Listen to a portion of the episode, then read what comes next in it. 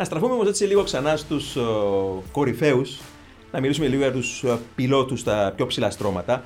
Παίρνοντας, ξεκινώντας από την Ferrari που προηγείται στο παγκόσμιο πρωτάθλημα, έχουμε ένα, έτσι, μια, ένα φρέσκο, αν θέλετε, πρόσωπο στο προσκήνιο, αυτό του Charles Leclerc, ένας πιλότος αξιοθαύμαστος πραγματικά. Και ο τρόπος που το βλέπω εγώ, είχαμε μια εξαιρετικά όμορφη μάχη πέρσι μεταξύ δύο αξιόλογων πιλότων της Φόρμουλα 1. Ε, Max Verstappen, Lewis Hamilton, ό,τι και αν λέει ο καθένας είναι εξαιρετικά χαρισματικοί και οι δύο. Φέτος όμως έχουμε έναν Charles Leclerc που για μένα είναι εντελώς διαφορετικός ως πιλότος, ως χαρακτήρας, η προσέγγιση του, η αφοσίωσή του. Ε, θυμίζει έτσι πιλότους παλιάς σχολής και θα ήθελα να σας ρωτήσω έτσι λίγο ξεκινώντας από τον ίδιο τον Charles Leclerc, τον καθένα σας ξεχωριστά να μου πει κάποια άλλο για αυτόν τον άνθρωπο για την ε, ιερή καμπάνια που προσπαθεί φέτος να κατακτήσει τον ε, πρώτο του παγκόσμιο τίτλο.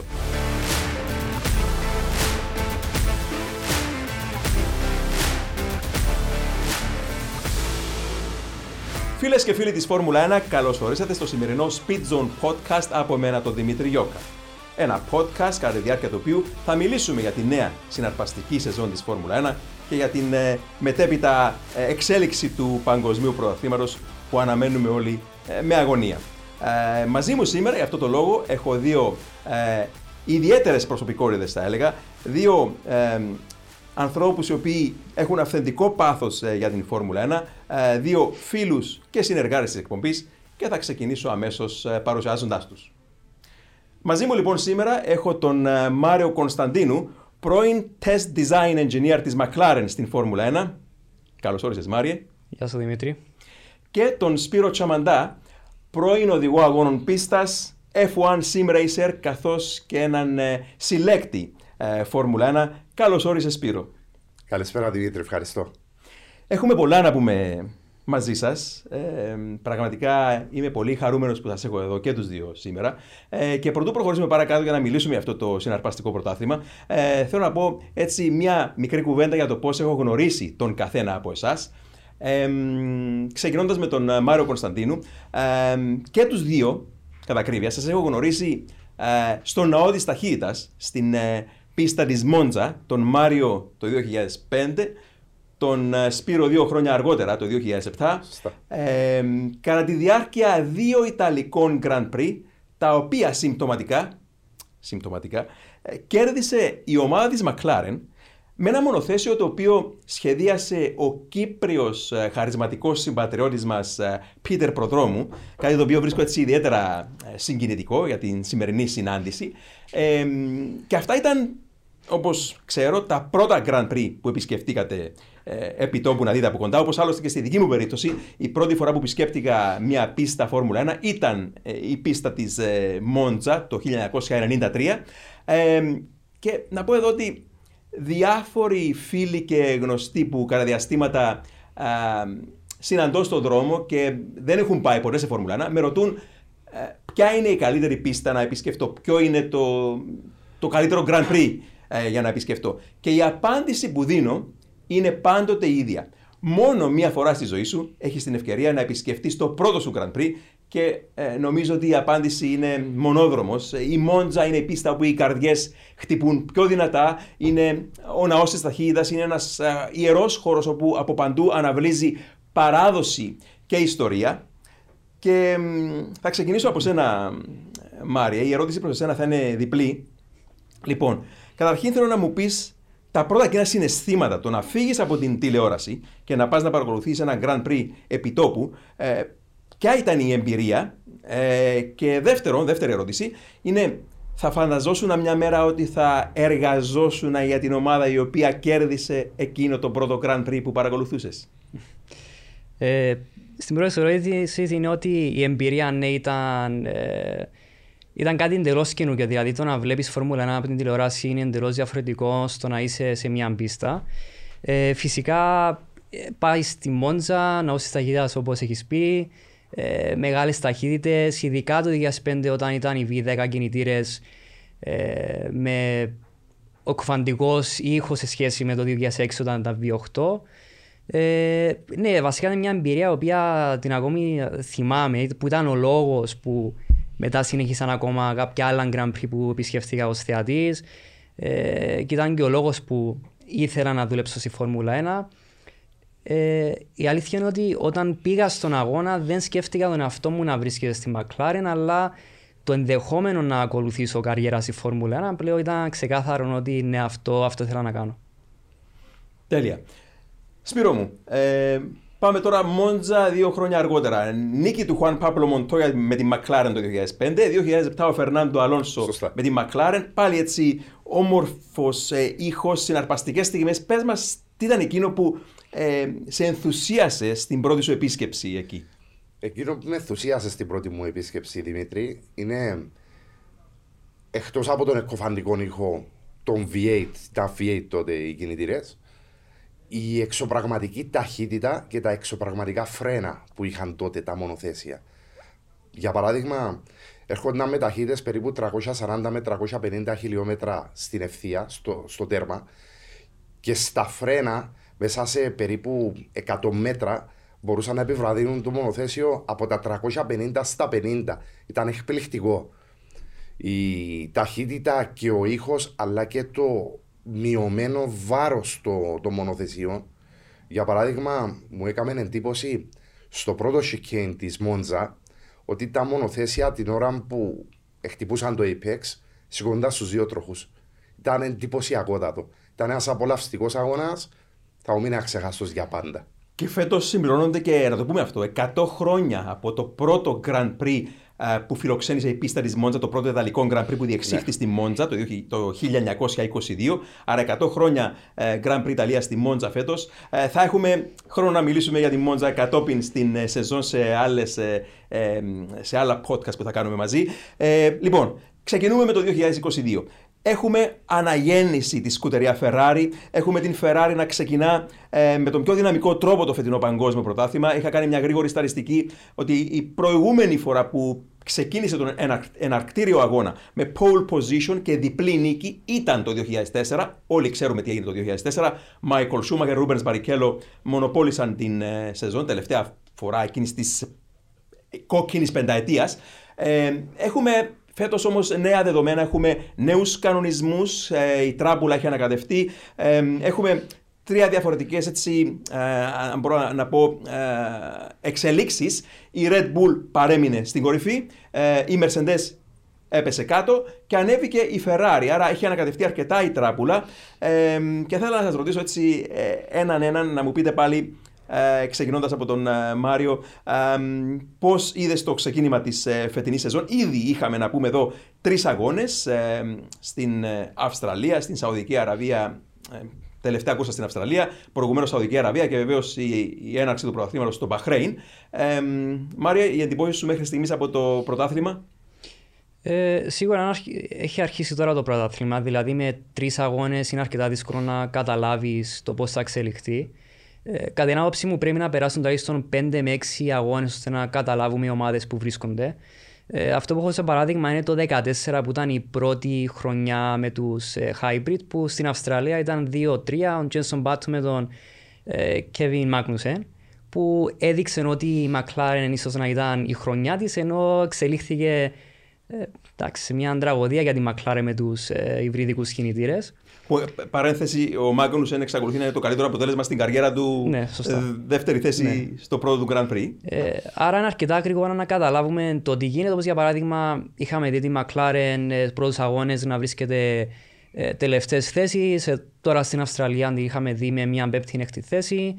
Ε, όσο για τη Ferrari, πιστεύω είναι χρόνια προόδου που τους έφτασαν στο σημείο να μπορούν να, να πηγαίνουν για αλλά για να ξεκαθαρίσουν οι πρώτοι τρεις ή οι πρώτοι τέσσερις σίγουρα θα χρειαστούν ακόμη μάλλον δύο-τρεις αγώνες για να αντιληφθούμε ε, τι αεροδυναμικά πακέτα μπορούν να φέρουν ομάδες. Επίσης, πόσο γρήγορα μπορούν οι ομάδες να ακολουθήσουν την εξέλιξη, ώστε να δούμε ποιος μπορεί να προχωρήσει ε, και ποιος θα μείνει πίσω. Ωραία. Σπύρο, μιλούσαμε όλο τον χειμώνα, πρωτού ξεκινήσουν ακόμα τα δοκιμαστικά τα παρασκηνιακά της Φόρμουλα 1 για την ε, αναγέννηση αυτή της ε, Ferrari. Όλα φαίνονταν να είναι, όλοι φαίνονταν να είναι αισιόδοξοι στην ομάδα. Θυμάμαι, μιλούσαμε για τον ε, Ματία Μπινότο και λέγαμε στη γλώσσα του Σώματο ότι ήταν πολύ σίγουρος. Ε, η Ferrari όμως παρόλα αυτά μας εξέπληξε. Ε, Πες μας έτσι ξεκινώντας από την Ferrari και πιο κάτω η ανάλυση της ε, Mercedes και της Red Bull. Ε, η Ferrari είχε ένα, είχε ένα τεράστιο πλεονέκτημα πέρσι σε σχέση με την Red Bull και τη Mercedes διότι δεν εξέλιξε την SF21 και έτσι επειδή η Red Bull και η Mercedes μάχονταν για το πρωτάθλημα χρησιμοποίησαν πόρους, ώρες και προσωπικό για να εξελίξουν τα συγκεκριμένα μονοθέσια.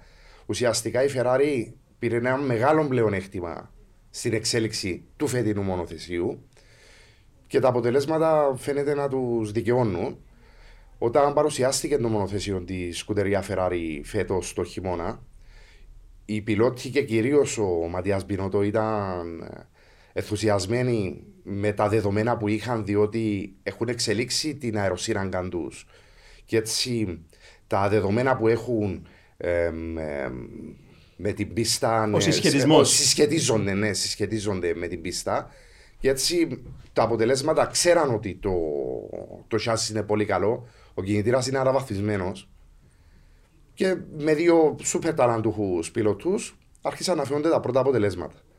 Σπυρό, ε. στα γρήγορα, μια μικρή παρένθεση εδώ. Ε, όταν είδαμε την ε, Red Bull του Έντρεα Νιού, εγώ προσωπικά είχα μείνει για ένα λεπτό με το στόμα ανοιχτό, αλλά ε, μάθαμε από έγκυρες πηγές, από τον Ιταλικό τύπο και αργότερα από άλλους παιδιά, ε, ότι η Ferrari πέρασε από το, τα σχέδια, αν θέλετε, το να κατασκευάσει ένα αυτοκίνητο όπως η Red Bull ή η Mercedes, αλλά τα απέρριψε και πήγε πάνω σε μια εντελώς διαφορετική λύση που πολλοί μόλις το είδαν το αυτοκίνητο είπαν θα δουλέψει αυτό το αυτοκίνητο, αλλά φαίνεται ότι η Ferrari έκανε καλύτερη κατοίκο εργασία, όπως είπες για τους λόγους που προανέφερε, Σπύρο, και έτσι ε, ανέλησε το λίγο αυτό, αν θέλεις. Ε, επειδή είχαν άπλετο χρόνο μπροστά τους, διάβασαν τους κανονισμούς πιο σωστά από τις άλλες ομάδες. Χρησιμοποίησαν και το σχέδιο της Mercedes με τα Zero Pots, αλλά και το σχέδιο της Red Bull με τα συγκεκριμένα uh, pots και είδαν ότι το σχέδιο που είχαν επιλέξει για να προχωρήσουν μαζί του μιλούν για περίπου 7% καλύτερο flow από τους ανταγωνιστές τους. Το αποτέλεσμα στην πίστα τους δικαιώνει προς το παρόν, αλλά και δεν περιμένω ότι η Mercedes να είναι τόσο πίσω στη συνέχεια. Και επίσης η Red Bull θα πιέσει τη Ferrari. Δεν θα μείνει ε, η διαφορά που είδαμε στη Μελβούρνη σε όλο το πρωτάθλημα. Ναι, να συμπληρώσω κάτι που, που είχε πει ο Σπύρος ότι ε, λόγω της νομίζω τρίτη θέση είχα στο πρωτάθλημα πέρσι η Ferrari. Ε, είχα επίση περισσότερο χρόνο στην αεροσύραγγα. Άρα ε, έχουν φυσικά ένα προβάδισμα, αλλά είχαν περισσότερο χρόνο στο να μπορούν να εξελίξουν. Ειδικά με τις μειωμένες ώρες αεροσύραγγα που έχουν οι ομάδες, το να έχεις κάτι επιπλέον ε, εννοείται σου δίνει περισσότερα δεδομένα. Παίρνεις ένα προβάδισμα, αν μόνο γνωρίζεις τι κάνεις στην αεροσύραγγα και πώς να καταλάβεις τα δεδομένα που παίρνεις φυσικά. Που φαίνεται ότι ναι, όντως η Ferrari έχει κάνει σωστή το, τη δουλειά της, καλό διάβασμα, ε, στο να, προσ... να, να έχω ένα μονοθέσιο που τώρα βρίσκεται στην πρώτη θέση. Ε, είχα ε, γράψει σε ένα από τα άρθρα μου πριν ξεκινήσει η σεζόν, ε, χαριτολογώντας, είχα πει πρώτα ότι τα μονοθέσια φέτος θυμίζουν κάποια μονοθέσια είναι πιο όμορφα της δεκαετίας του 90 και χαριτολογώντας είχα προσθέσει ότι υπάρχει κίνδυνος κάποια ομάδα να μείνει πίσω σε χρόνους δεκαετίας του 90. Δεν περίμενα να είναι τόσο πολύ πίσω η Mercedes στην αρχή, 1,5 δευτερόλεπτο, και εξακολουθεί λόγω του porpoising, που θα μιλήσουμε αργότερα για το porpoising, ε, από το οποίο πάσχει και επηρεάζει περισσότερο την Mercedes σε απόδοση σε σχέση με την ε, Ferrari. Ε, να πούμε εδώ ότι δεν περιμέναμε τόσο πολύ να είναι πίσω η, η Mercedes αρχικά ξεκινώντας. Είναι ένα νομίζω αρκετά σοβαρό πρόβλημα. Έχει να κάνει και με το, μάλλον με το DNA της κατασκευής του αυτοκινήτου. Και ο κινητήρας, όπως είδαμε για παράδειγμα στην Jetta, η Red Bull ήταν 9 χιλιόμετρα στην ευθεία πιο γρήγορη από την ε, ε Mercedes. Άρα, ε, Σπύρο, είναι Συμφωνείς μαζί μου, είναι και πρόβλημα δεν είναι μόνο κινητήρας, η σασί είναι και τα δύο, σωστά; Είναι και τα δύο. Ε, φαίνεται ότι η Mercedes επηρεάστηκε περισσότερο από τη Renault, τη Ferrari και τη Honda σε σχέση με το 5% αυξημένο βιοκαύσιμο. Φαίνεται ότι έχουν κάποια πτώση στην απόδοση. Έκαμε και κάποια σχόλια ο Χέλμουτ Μάρκο αυτές τις μέρες σχετικά με την απόδοση. Πιστεύω όμως δεν είναι απλά η απόδοση του κινητήρα. Είναι γενικά το πώς βολεύεται στο σασί, πόσο επηρεάζει αεροδυναμικά. Γι' αυτό είδαμε τα μονοθέσια που φορούν κινητήρα Mercedes να είναι πιο πίσω σε σχέση με μονοθέσια που φορούν κινητήρα Ferrari. Αλλά γενικά ε, η Mercedes έχει κάποιο πρόβλημα, φαίνεται σχεδιαστικά. Είναι πιο, είναι πιο βαθύ. Ναι, ναι, ναι. Δεν είναι μόνο ο κίνητρα. Ε, Σίγουρα δεν μπορούμε να την υποτιμήσουμε. Είμαι σίγουρος ότι Θα ανέβει. θα, θα έλθει στην, ε, ναι, στην επιφάνεια. Ε, τώρα, Μάριε, ε, έχουμε μια Ferrari η οποία δείχνει τρομερή αξιοπιστία και ταχύτητα φέτος. Ε, έχουμε όμως μια Red Bull η οποία είναι πραγματικά αξιοζήλευτη και αυτή η ταχύτητα. Όμως αξιοπιστία, ερωτηματικό. Είχαμε ε, διπλό πρόβλημα στον πρώτο αγώνα στο Μπαχρέιν. Είχαμε το πρόβλημα στην Αυστραλία ε, και τα δύο με πρόβλημα τροφοδοσίας καυσίμου που δεν σχετίζονται μεταξύ τους μένω προβλήματα. Αλλά τρεις αγώνες, δύο μηχανικές απώλειες. Ένας Max Verstappen λίγο έτσι αγχωμένος, έχει γλιστρήσει πίσω τώρα πόσο 46 βαθμούς πίσω από τον ε, ε, Charles Leclerc της Ferrari που προηγείται με άνεση για την ώρα στο πρωτάθλημα. Είναι βεβαίως μακρύ το πρωτάθλημα. Ε, Πώς βλέπεις έτσι την εξέλιξη της της Red Bull; Ε, η Red Bull, ναι, όπως έχεις πει ότι έχουν γρήγορο μονοθέσιο, αλλά δεν είναι αξιόπιστο. Η άποψή μου είναι ότι μπορείς, όπως έχει πει και ο Κρίστια Χόν, ότι καλύτερα να έχεις ένα γρήγορο μονοθέσιο που να μην είναι αξιόπιστο παρά να έχεις ένα μη αξιόπιστο μονοθέσιο που να είναι γρήγορο. Όπως έχει η Mercedes. Όπως έχει η Mercedes. Άρα στην περίπτωση της Red Bull πιστεύω είναι πολύ πιο εύκολη η δουλειά που έχουν να κάνουν στο να βρουν το πρόβλημα. Ε, γιατί η Φόρμουλα 1 πλέον από θέμα αξιοπιστίας έχει φτάσει σε πολύ ψηλά επίπεδα λόγω των όλων ε, εξοπλισμών υπάρχουν ε, σε θέματα testing.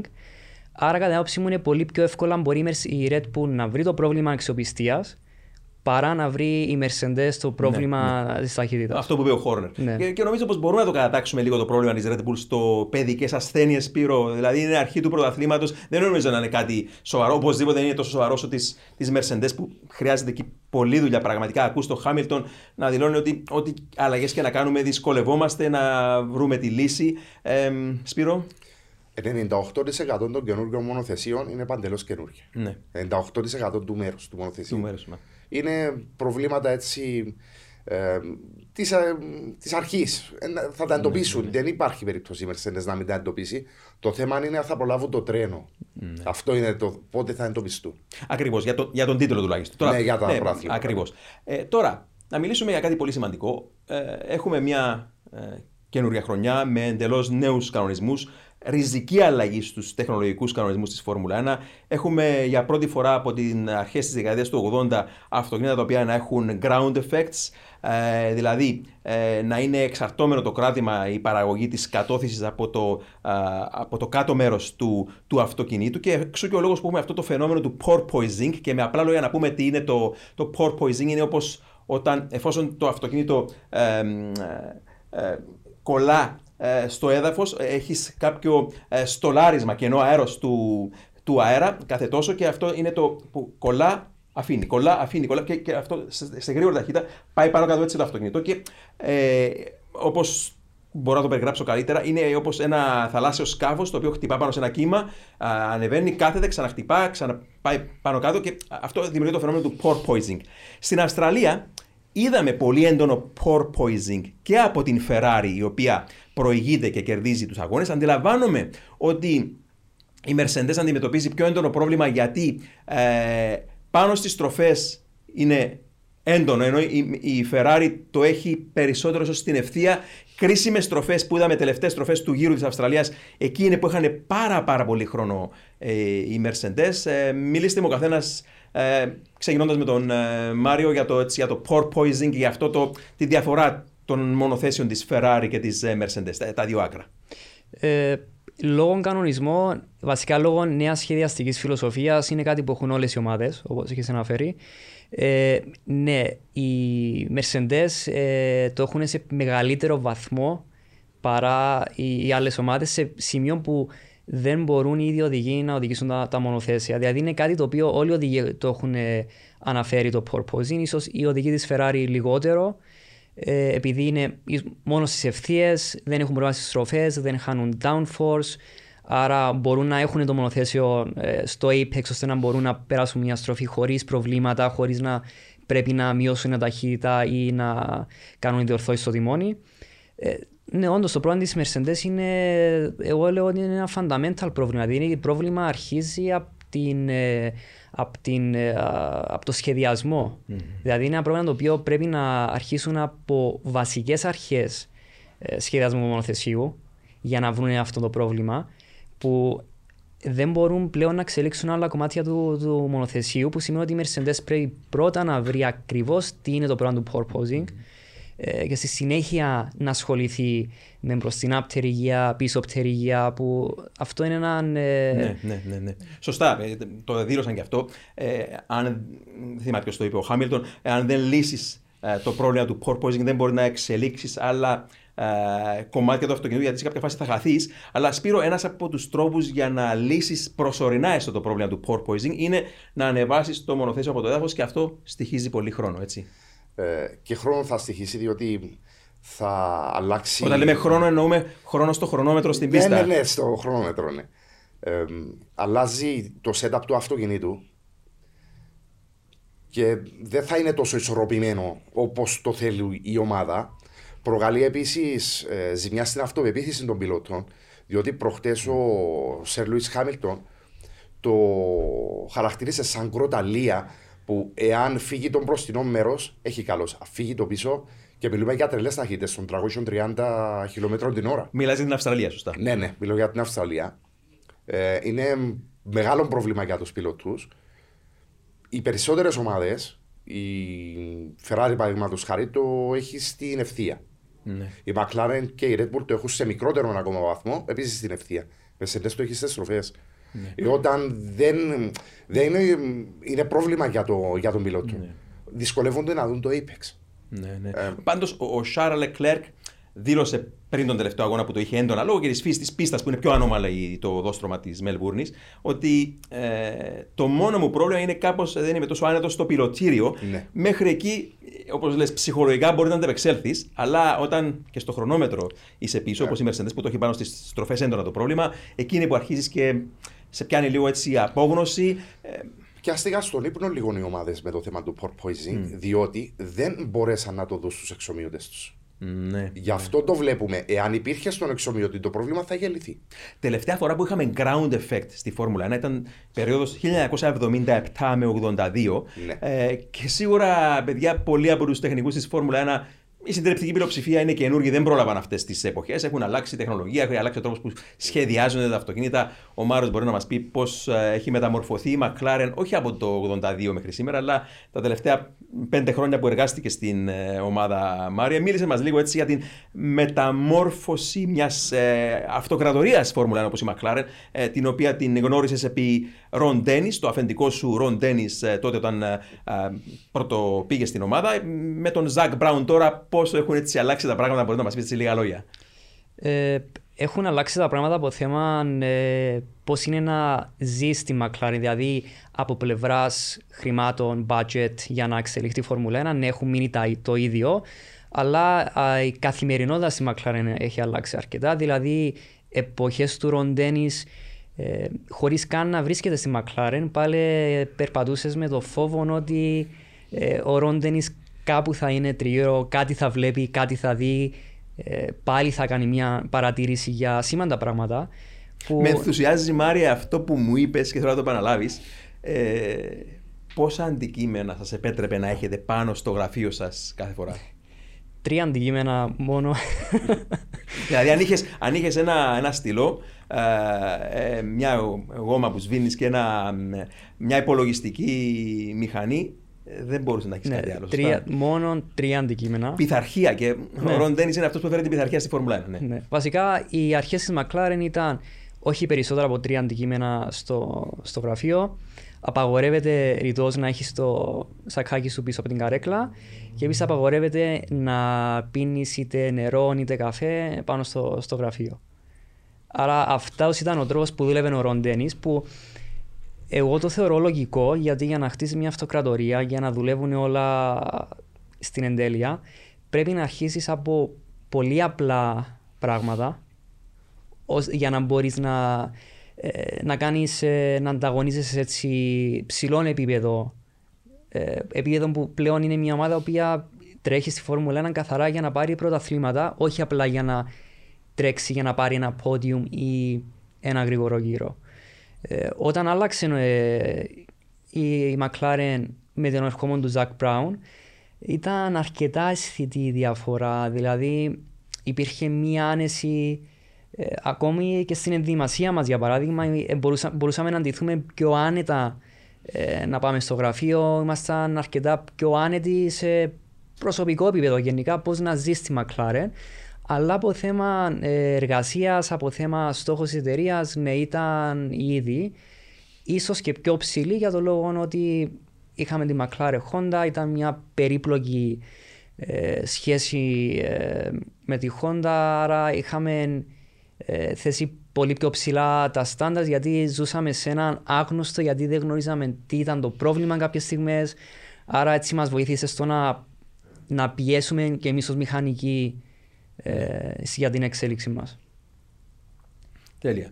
Ε, τώρα, η, η McLaren φέτος, ε, Σπύρο, ε, ξεκίνησε τον ε, χειμώνα στο πρώτο δοκιμαστικό στο Μπαχρέιν, ε, αν θέλετε, ως η τέταρτη δύναμη. Είχαν κάποια προβλήματα με τα φρένα, είχαν το πρόβλημα με το COVID, με τον Ριτσάρτο, ε, έκοψαν λίγο πίσω εκεί. Ε, αντιλαμβάνομαι το μεγαλύτερο πρόβλημα όμως ήταν έλλειψη κατώθησης. Ε, σιγά σιγά λύνουν κάποια προβλήματα, παρόλο που Α μην ξεελιόμαστε, και νομίζω η ομάδα πρώτη θα το, θα το ε, παραδεχτεί αυτό, είναι ότι η Αυστραλία δεν ήταν αντιπροσωπευτικές οι θέσεις τους και στα προγραμματικά και στον αγώνα, γιατί είχαν ατυχίες, αλλά πιο γρήγορα μονοθέσια και πιλότη. Όμως σιγά σιγά τα βρίσκει η McLaren με το μονοθέσιο Σπύρο.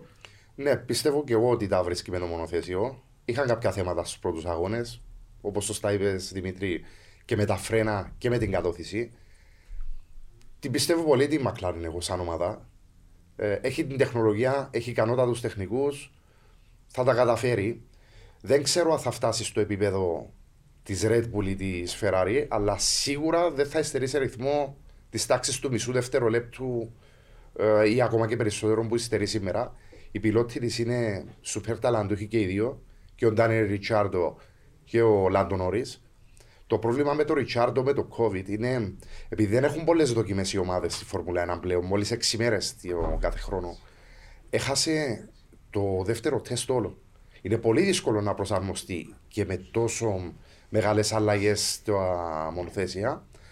Περιμένω να τους δω με ανυπομονησία. Πιστεύω στη Μακλάρεν. Μπορεί να είναι και η έκπληξη της χρονιάς μετά. Θα δούμε. Ωραία. Άρα έχουμε σίγουρα μια Ferrari η οποία είναι πολύ δυνατή. Η Red Bull θα τα βρει, θα είναι εκεί μαζί τους. Λογικά θα έχουμε μια τιτανομαχία της κόκκινης εθνικής της Ιταλίας μαζί με τους κόκκινους Ταύρου. Η Mercedes και αυτή θα τα βρει που θα σταθεροποιηθεί, δεν ξέρουμε. Σίγουρα σε κάποια φάση θα είναι υπολογίζουμε τρίτη δύναμη ε, τουλάχιστον. Ε, και μετά έχουμε McLaren, ε, Μάριε, Αλπίν. Ποιους άλλους παίχτες έτσι εκεί κοντά ε, κάτω από αυτούς τους τρεις τους μεγάλους βλέπεις εσύ; Ε, εγώ πιστεύω στην Αλπίν ότι ίσως να είναι η τέταρτη καλύτερη ομάδα παρά στη McLaren. Ε, ο λόγος είναι επειδή δεν έχουν ε, τους λεγόμενους customers, δηλαδή δεν έχουν άλλες ομάδες στο να δίνουν κινητήρες. Αυτό είναι ένα ε, προβάδισμα στην ομάδα για το λόγο ότι έχουν μόνο ε, μία ομάδα που πλέον ονομάζεται είναι η Works Team ε, η Alpine. άρα σημαίνει έχουν έναν κινητήρα το οποίο το σχεδιάζουν καθαρά για να πηγαίνει σε μία ομάδα. Άρα σημαίνει έχουν προτεραιότητες μόνο ενός customer που είναι η ίδια τους η ομάδα. Το μόνο πρόβλημα είναι ότι αν δεν έχεις αξιοπιστία, ε, δεν θα έχεις περισσότερα δεδομένα από άλλες ομάδες. Όπως για παράδειγμα, η Mercedes έχει το προβάδισμα ότι υπάρχουν 8 ε, μονοθέσια. Άρα σημαίνει έχει τετραπλάσια δεδομένα να αναλύσει για να δει πού είναι τα προβλήματα σχέση με την Alpine. Mm. Άρα, κατά την άποψη μου, όσον η Alpine δεν έχει προβλήματα από θέμα αξιοπιστίας, ε, αυτό είναι ένα ε, καλό σημάδι ότι ναι, μπορεί να γίνει η τρίτη καλύτερη ε, ομάδα. Και ο Αλόνσο έχει πει ότι η Αλπίν πλέον έχει κάνει το λεγόμενο οι 100 μέρες, 100, ε, 100 ε, αγώνες εξέλιξης που είναι περίπου στα 4 χρόνια για να πάρουν πρωτάθλημα. Αυτοί το έχουν δει αρκετά σοβαρά που εγώ πιστεύω ότι ναι, θα μπορούσαν να δούμε την Αλπίν σε 4 χρόνια ή ε, λογικά ίσως όχι φέτος, αλλά του χρόνου πλέον αρχίζει η Αλπή να, να βγαίνει πάνω στο παιχνίδι για νίκες, για podiums ή ίσως προαθλήματα. Ναι. Ε, φυσικά τα ονόματα πάνω από, την, ε, πάνω από το εργοστάσιο αλλάζουν για λόγους marketing. Δηλαδή η, το συγκεκριμένο εργοστάσιο το εξαιρετικό εργοστάσιο στο Enstone. Ε, ξεκίνησε το 84 ως, 83 ως Tolman, έγινε μετά Benetton, έγινε Renault, Lotus, ξανά Renault, τώρα Alpine. Ε, έχω προσωπικά ως οπαδός της Φόρμουλα πίστη στους racers, διότι περί racers μιλάμε για επιτυχία στη Φόρμουλα, αυτοί θα φέρουν την επιτυχία στην κάθε ομάδα. έχω εμπιστοσύνη στους racers του Enstone. Σπύρο, έχουν ένα φοβερό όπλο που ονομάζεται Φερνάντο Αλόνσο. Ε, εσύ τι πιστεύεις για την Αλπίν; Ε, Θα συμφωνήσω απόλυτα με τον Μάριο. Ε, έχουν κάνει μεγάλη επένδυση στην Αλπίν. Ε, Επίση, αν το Φερνάντο Αλόνσο να επιστρέψει μετά από δύο χρόνια απουσίας, που είναι τρομερά δύσκολο για έναν πιλότο να λείπει δύο χρόνια από τη Φόρμουλα 1. Και με νέο σετ κανονισμών. Είδε μια ευκαιρία ο Αλόνσο. Σίγουρα υπάρχουν και κάποια δεδομένα που δεν τα γνωρίζουμε εμείς. Ε, τους βλέπω πολύ βελτιωμένους φέτος, αν και προς το παρόν μένουν αναξιόπιστοι. Ναι. Στη Μελβούρνη προχθές έκανε ένα τρομερά, τρομερά καλό γύρο προκληματικό ο Αλόνσο και προδόθηκε από τα εδραυλικά. Δεν είναι η πρώτη φορά που προδόθηκε και στη Σαουδική Αραβία από το μονοθέσιο. Πιστεύω πολύ ότι θα, θα προχωρήσει η Αλπινέ, ναι, θα ανέβει. Θα ανέβει, θα έχει μάχη με τη Μακλάρεν. Ναι. Ωραία, πολύ ωραία. Άρα αυτά από τους πιο κάτω παίκτες. Να στραφούμε όμως έτσι λίγο ξανά στους κορυφαίους. Να μιλήσουμε λίγο για τους πιλότους στα πιο ψηλά στρώματα. Παίρνοντας, ε, ξεκινώντας από την ε, Ferrari που προηγείται στο Παγκόσμιο Πρωτάθλημα, έχουμε ένα, έτσι, μια, ένα φρέσκο, αν θέλετε, πρόσωπο στο προσκήνιο, αυτό του Charles Leclerc. Ένας πιλότος αξιοθαύμαστος πραγματικά. Και ο τρόπος που το βλέπω εγώ, είχαμε μια εξαιρετικά όμορφη μάχη πέρσι μεταξύ δύο αξιόλογων πιλότων της Φόρμουλα 1, Max Verstappen, Lewis Hamilton, ό,τι και αν λέει ο καθένας είναι εξαιρετικά χαρισματικοί και οι δύο. Φέτος όμως έχουμε έναν Charles Leclerc που για μένα είναι εντελώς διαφορετικός ως πιλότος, ως χαρακτήρας, η προσέγγιση του, η αφοσίωσή του. Uh, θυμίζει έτσι πιλότους παλιά σχολής και θα ήθελα να σας ρωτήσω έτσι λίγο ξεκινώντας από τον ίδιο τον Charles Leclerc, τον καθένα σας ξεχωριστά να μου πει κάποια άλλο για αυτόν τον άνθρωπο για την uh, ιερή καμπάνια που προσπαθεί φέτος να κατακτήσει τον uh, πρώτο του παγκόσμιο τίτλο. Ε, ο Charles Leclerc έχει οριμάσει αρκετά από το ξεκίνημα του. Ε, πιστεύω ως πιλότος ε, έχει αντιληφθεί ότι είναι στη Ferrari, ότι είναι, ε, είναι ιερός ο σκοπός του στη, στη, ε, στη σκουτερία. Έχει αντιληφθεί ότι φέτος έχουν αλλάξει κανονισμοί ε, που το βλέπω ο τρόπος που τρέχει είναι αρκετά ε, όριμος σε επίπεδο μπορεί, έχει αρκετά καλό control του αγώνα. Ε, εγώ πιστεύω, πολύ πειθαρχημένος. Πολύ, πολύ πειθαρχημένος. Ενώ σε σχέση, πιστεύω, ο Charles Leclerc μπορούμε μόνο να τον ε, ε, να το δούμε έναντι του, του Verstappen που είναι δύο εντελώς διαφορετικοί οδηγοί. Ε, το μόνο που θα έλεγα για τον Charles Leclerc είναι τι θα γίνει όταν αρχίσει ο Carlos Sainz να κερδάει αγώνες mm-hmm. που μόνο τότε μπορούμε να δούμε καθαρά ο Charles Leclerc πώς θα μπορεί να να δεχθεί ανταγωνισμό στην ίδια την ομάδα. Ένας Κάρλος Σάιντ που μέχρι στιγμής ναι. χαρακτηρίζεται ναι. ο πιο άτυχος πιλότος του φετινού Σωστά. μέχρι στιγμής πρόθυμος. Ναι. Ναι. Ε, τώρα φαίνεται αρκετά χαλαρός, αλλά επειδή έχει κερδίσει αγώνες, επειδή έχει δει ότι έχει ένα προβάδισμα από τον ε, teammate, ε, το θέμα είναι τι θα γίνει στα μέσα της σεζόν όταν ο Κάρλος Σάινς πλέον θα αρχίσει και αυτός να παίρνει αγώνες, να κερδίζει αγώνες, να παίρνει podiums. Άρα πιστεύω ότι ο Σάλεξ θα δείξει με, περαιτέρα στη σεζόν ε, πώς μπορεί αυτός να, να δεχθεί τον ανταγωνισμό, γιατί ποτέ του δεν είχε φτάσει στο σημείο να γίνει ενός πρωταθλήματος, ε, να έχει την πίεση ε, να μην χάσει το πρωτάθλημα, να κερδάει αγώνες, να έχει την πίεση της ομάδας, ε, να έχει την πίεση ότι έχει ένα teammate, ότι είναι σε μια Ferrari που δεν μπορείς να κάνεις race στο teammate για να μην βρεθείς όπως στη Βραζιλία με το Φέτσερ και το Charles Leclerc στις ναι. στροφέ ε, να πηγαίνουν τροχό με τροχό με DNF και οι δύο. Άρα είναι ερωτηματικό ο Charles Leclerc πώς θα μπορεί να, να αντέξει την πίεση από το ίδιο του το teammate. Σπύρο, Charles Leclerc, Κάρλος Σάινθ, πώς βλέπεις ε, τον καθένα ξεχωριστά και την, ε, αν θέλεις, την εσωτερική κόντρα που ίσως να εξελιχθεί στην ναι. Ferrari. Ήδη έχει χάσει ο Ισπανός ε, σημαντικούς βαθμούς που τον βάζουν στον κίνδυνο να παίξει σε κάποια φάση ρόλο υποστηρικτή στην ε, σκουτερία. Ε, Σπύρο. Εγώ θεωρώ ότι ήδη έχει ξεκαθαρίσει αυτό. Ότι ο Καλό Σάινθ φέτος, λόγω των ατυχιών του, όχι έλλειψης ταλέντου ή ταχύτητας, Ε, είναι μεγάλη διαφορά ε, που έχουν βαθμολογικά και έτσι η Ferrari θα αναγκαστεί να, να επιλέξει. Η Ferrari θα αναγκαστεί να επιλέξει νούμερο 1 και νούμερο 2. Θα ξεκινήσω από τον Charles Leclerc. Εγώ τον παρακολουθώ από την εποχή του GP2. Είναι ένας χαρισματικός, σούπερ ταλαντούχος πιλότος. Ε, είχε κάποια προβλήματα στην αρχή με την είσοδο του στη Φόρμουλα 1. Ε, με το να προσέχει τα ελαστικά του, να διαχειρίζεται τον αγώνα του στα προκληματικά πάντα ήταν πάρα πολύ ταχύς. Θεωρώ ότι είναι πολύ βελτιωμένος φέτος. Δεν προκαλεί ιδιαίτερη φθορά στα ελαστικά του. Ελέγχει τον αγώνα. Είναι πολύ γρήγορος στα προκληματικά, σχεδόν ανίκητος. Με έναν καλό πακέτο. Ε, θα πω ότι είχε μπει και ο Ματιάν Πινότο όταν ερωτήθηκε. Τα τελευταία δύο χρόνια ήταν πολύ άσχημα για τη Ferrari, το 20 και το 21. Και ρωτούσαν τον το Ματιάν Πινότο, οι δημοσιογράφοι τότε, πότε θα δώσεις ανταγωνιστικό αυτοκίνητο στο Leclerc. Φέτος στην παρουσίαση τους είπε το αυτοκίνητο το έχουμε. Να το δω τώρα. Φαίνεται ότι. Πραγματικά. Ε. Και η μάχη του με τον Verstappen, όπως είπε και ο Μάριος προηγουμένως, θα είναι πολύ ενδιαφέρουσα γιατί έχουμε ένα διαφορετικό χαρακτήρα από τον Λούι Χάμιλτον. Νοουμένου ότι θα συνεχίσουν αυτοί οι δύο, μακάρι να μπουν και τρεις μέσα σε κάποια φάση.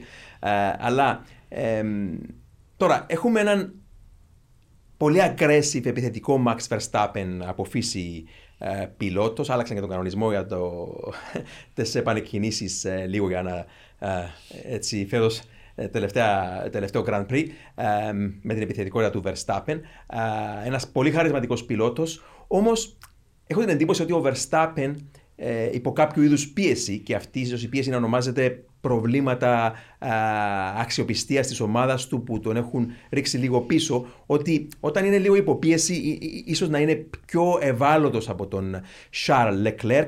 Είχαμε δει στο Bahrain στον πρώτο αγώνα όταν έπαιζε και κυνηγούσε να πάρει το πλεονέκτημα με τον DRS, να κάνει σε κάποια φάση το κρίσιμο σημείο που θα κερδιζόταν η κούρσα. Ένα λάθος μπλόκαρε τον ε, εσωτερικό, εξωτερικό τροχό ε, και έχασε την απόσταση του DRS, έχασε το κράτημα και στην ουσία έχασε και τον αγώνα. Είναι πράγματα τα οποία ε, με ένα εξαιρετικό αυτοκίνητο πέρσι ο Max Verstappen κατάφερε να βάλει στην δική του εξίσωση εκείνο που του έλειπε και να παλέψει για τον τίτλο και τον κέρδισε, πραγματικά εκπληκτικός. Όμως νομίζω σε αυτή τη μάχη με έναν τολμώ να πω έτσι πιο μεθοδικό, έξυπνο Leclerc, πιλότο, ότι δεν, θα, δεν έχει τέτοια πολυτέλεια να κάνει συχνά λάθη, νοουμένου ότι οι δύο θα πάνε κόντρα, με κόντρα μέχρι, neck and neck που λέμε μέχρι το τέλος.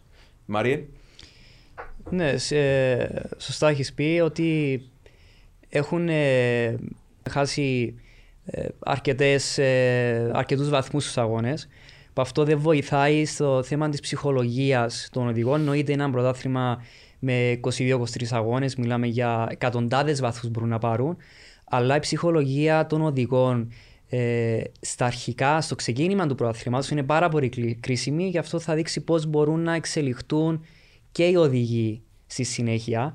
Κατά την άποψή μου, αν ένα πρωτάθλημα αρχίσει να υπάρχουν κάποια προβλήματα, να χάσουν κάποιους βαθμούς στα μέσα του πρωταθλήματος, είναι διαφορετική ψυχολογία παρά να αρχίζεις από το μηδέν και άλλες ομάδες να έχουν 50 βαθμούς. Δεν είναι το ίδιο με το να έχεις εσύ 200 βαθμούς και άλλη ομάδα να έχει 250. Οι βαθμοί ήδη είναι, αλλά η ψυχολογία είναι σε διαφορετικά επίπεδα. Ε, Όμως για τη Red Bull, όσον αυτοί γνωρίζουν τι είναι το πρόβλημα, ε, πλέον ε, θέλω να πιστεύω ότι δεν είναι κάτι τρομακτικό αυτό που γίνεται στην, ε, στη Red Bull γιατί είναι καινούργιοι κανονισμοί. Ε, έχουν ανα... Η τράπουλα πλέον την έχουν ε, ανακατέψει. ανακατέψει. Πλέον ε, είναι λογικό ότι στις αρχές θα δούμε τις ομάδες να έχουν προβλήματα, κάποιες ομάδες να μην έχουν προβλήματα. ίσως η Ferrari να δείξει κάποια προβλήματα στους επόμενους αγώνες.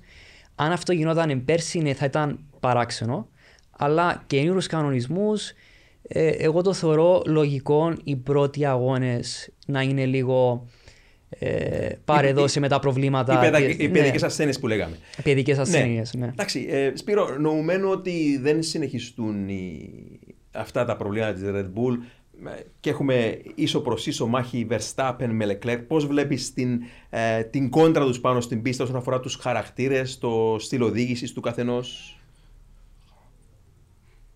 Ο Max Verstappen είναι πιο επιθετικός πιλότος από το Leclerc. Τουλάχιστον αν μιλάμε για μάχες στην πίστα, εμένα μου θυμίζει έναν πιλότο πριν 20 χρόνια. Το racecraft που έχει. Είναι πάρα πολύ ταλαντούχος. Εμένα μου αρέσει πολύ προσωπικά. Ε, ο Charles Leclerc, ορίμασε και ο ίδιος, θα έχουμε τρομερές μάχες φέτος κατά τη διάρκεια της σεζόν. Το Μπαχρέιν και η Σαουδική Αραβία ήταν δύο πολύ καλά παραδείγματα του τι θα ακολουθήσει. Δεν θα μείνει η διαφορά που είχαν στη Μελβούρνη οι δύο ομάδες. Θα μειωθεί. Ε, θα υπάρξουν και κάποια προβλήματα αξιοπιστίας στη Ferrari στην πορεία που θα φέρει πιο κοντά τη Red Bull βαθμολογικά. Σίγουρα έχει ένα μειονέκτημα αυτή τη στιγμή ο Max Verstappen και σε περίπτωση μάχης τροχό με τροχό θα αναγκαστεί να σηκώσει το πόδι από τον Γκάση. Διότι αν δεν το σηκώσει, ο Λεκλέκ σίγουρα δεν θα το σηκώσει, διότι προηγείται. Και τα αποτελέσματα θα είναι ναι. καταστροφικά αν ναι. χτυπήσουν.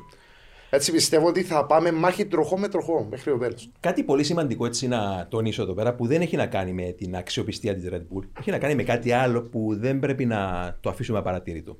Τα τελευταία δύο Grand Prix, ε, Σαουδική Αραβία, όταν πήρε ε, το pole position ο, ο Verstappen, συγγνώμη, ο, ο Σέρτσιο Πέρε, όταν έκλεψε ο Σέρτσιο Πέρε στη Σαουδική Αραβία το pole position από τον ε, Verstappen, ε, και στον τελευταίο αγώνα Αυστραλία είδαμε έναν Max Verstappen να παραπονιέται ότι δεν μπορούσε ε, να οδηγήσει το αυτοκίνητο όπως θα ήθελε στο όριο. Δηλαδή δεν νιώθει τόσο ευχαριστημένος. Έχασε, είπαμε, ένα pole position στη Σαουδική Αραβία από τον ομό Σταυρό του που κατά ψέμα δεν φημίζεται στους υπτάμενου γύρους ε, ο, ο Μεξικανός, ο Σέρτσιο Πέρες. Ε, και στην Αυστραλία η ταπεινή μου άποψη είναι ότι έκανε υπερπροσπάθεια για να νικήσει τον Πέρες με ένα αυτοκίνητο στην κόψη ο Max Verstappen. Άρα, μήπως και αυτό είναι ένα μικρό προβληματάκι το οποίο για την ώρα τονίζω επίσης τον βάλει σε εκείνη την θέση η οποία θα τον δυσκολέψει στη μετέπειτα.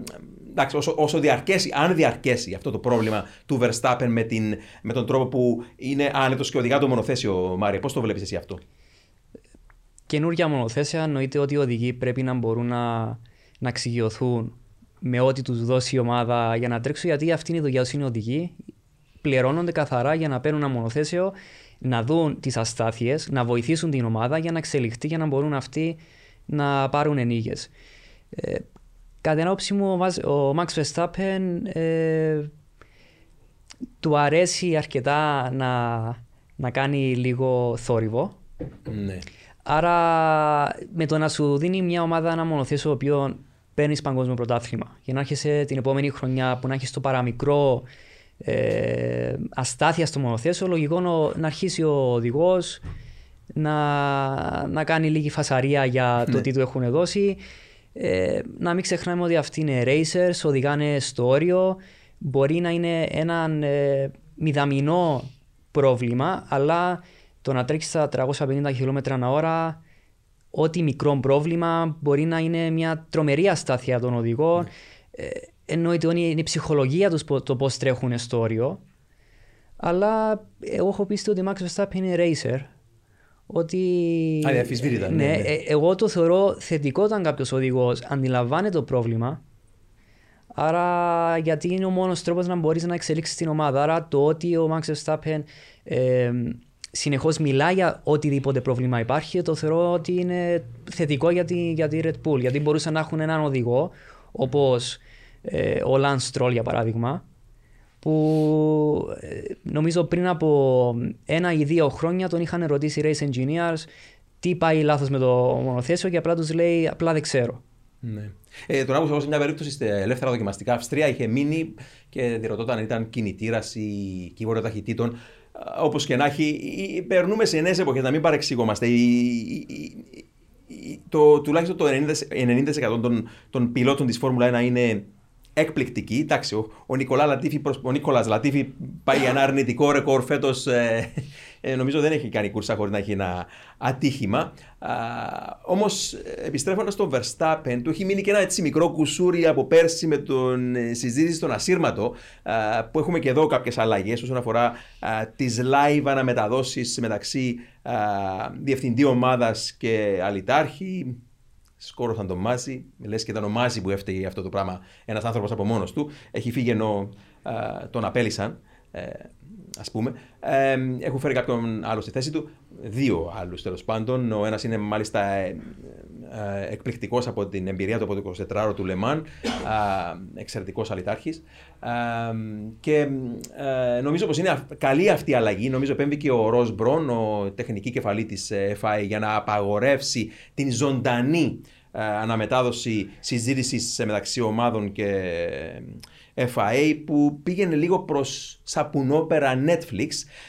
Όμως επειδή πέρσι τα είχαμε όλα αυτά, ο Verstappen, θυμάμαι ειδικά στη Σαουδική Αραβία, είχε κάνει κάποια παράπονα σπίρο από τον ασύρματο για τον Leclerc, που δεν είναι ακριβώς δουλειά του. Εγώ τους προτιμώ να οδηγούν ε, τους πιλότους παρά να συζητούν για το τι γίνεται πίσω. Παραπονιόταν ότι πάτησε τη γραμμή, το pitch δεν την πάτησε τη γραμμή. Ε, γενικά είναι ενοχλητικό να ακούσει τέτοια παράπονα στον ασύρματο.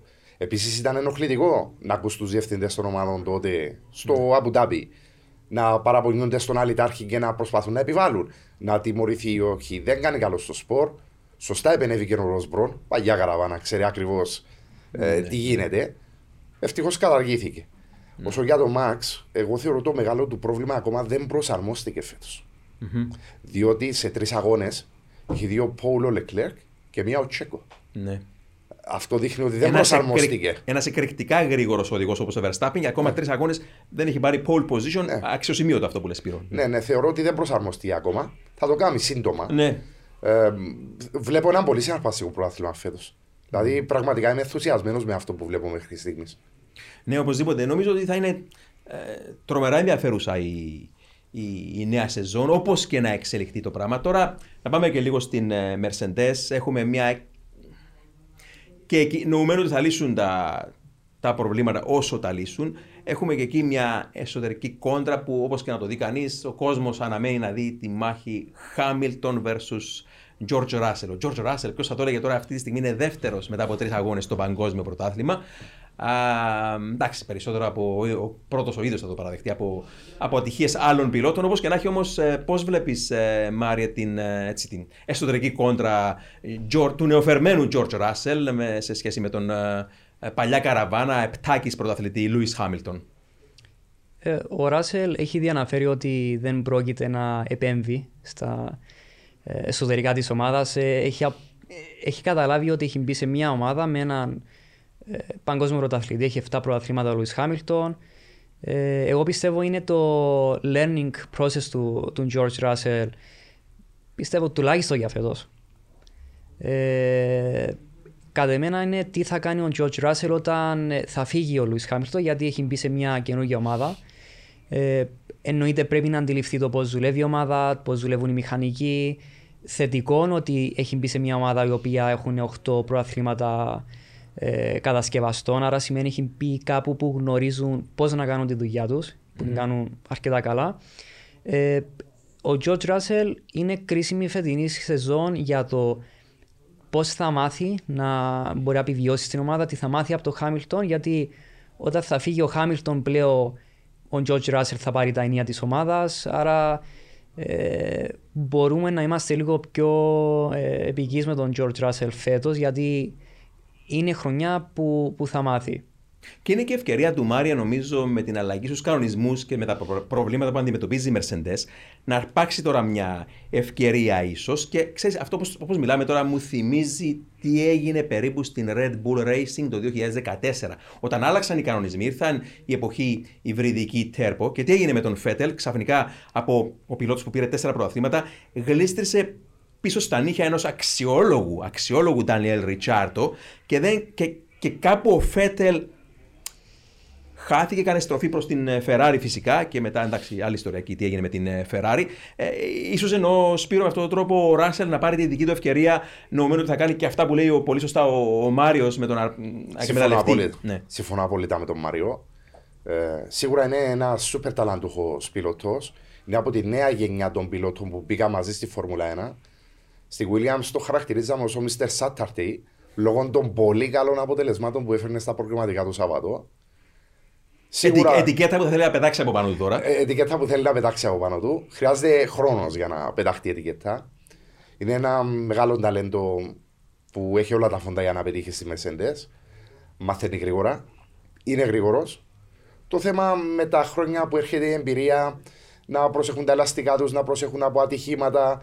Ε, ξέρεις, όταν είναι νεαρή σε ηλικία, εξού και στο 24 του Λεμάν σπάνια βάζουν νεαρούς για τον ναι. λόγο ότι δεν έχουν την υπομονή.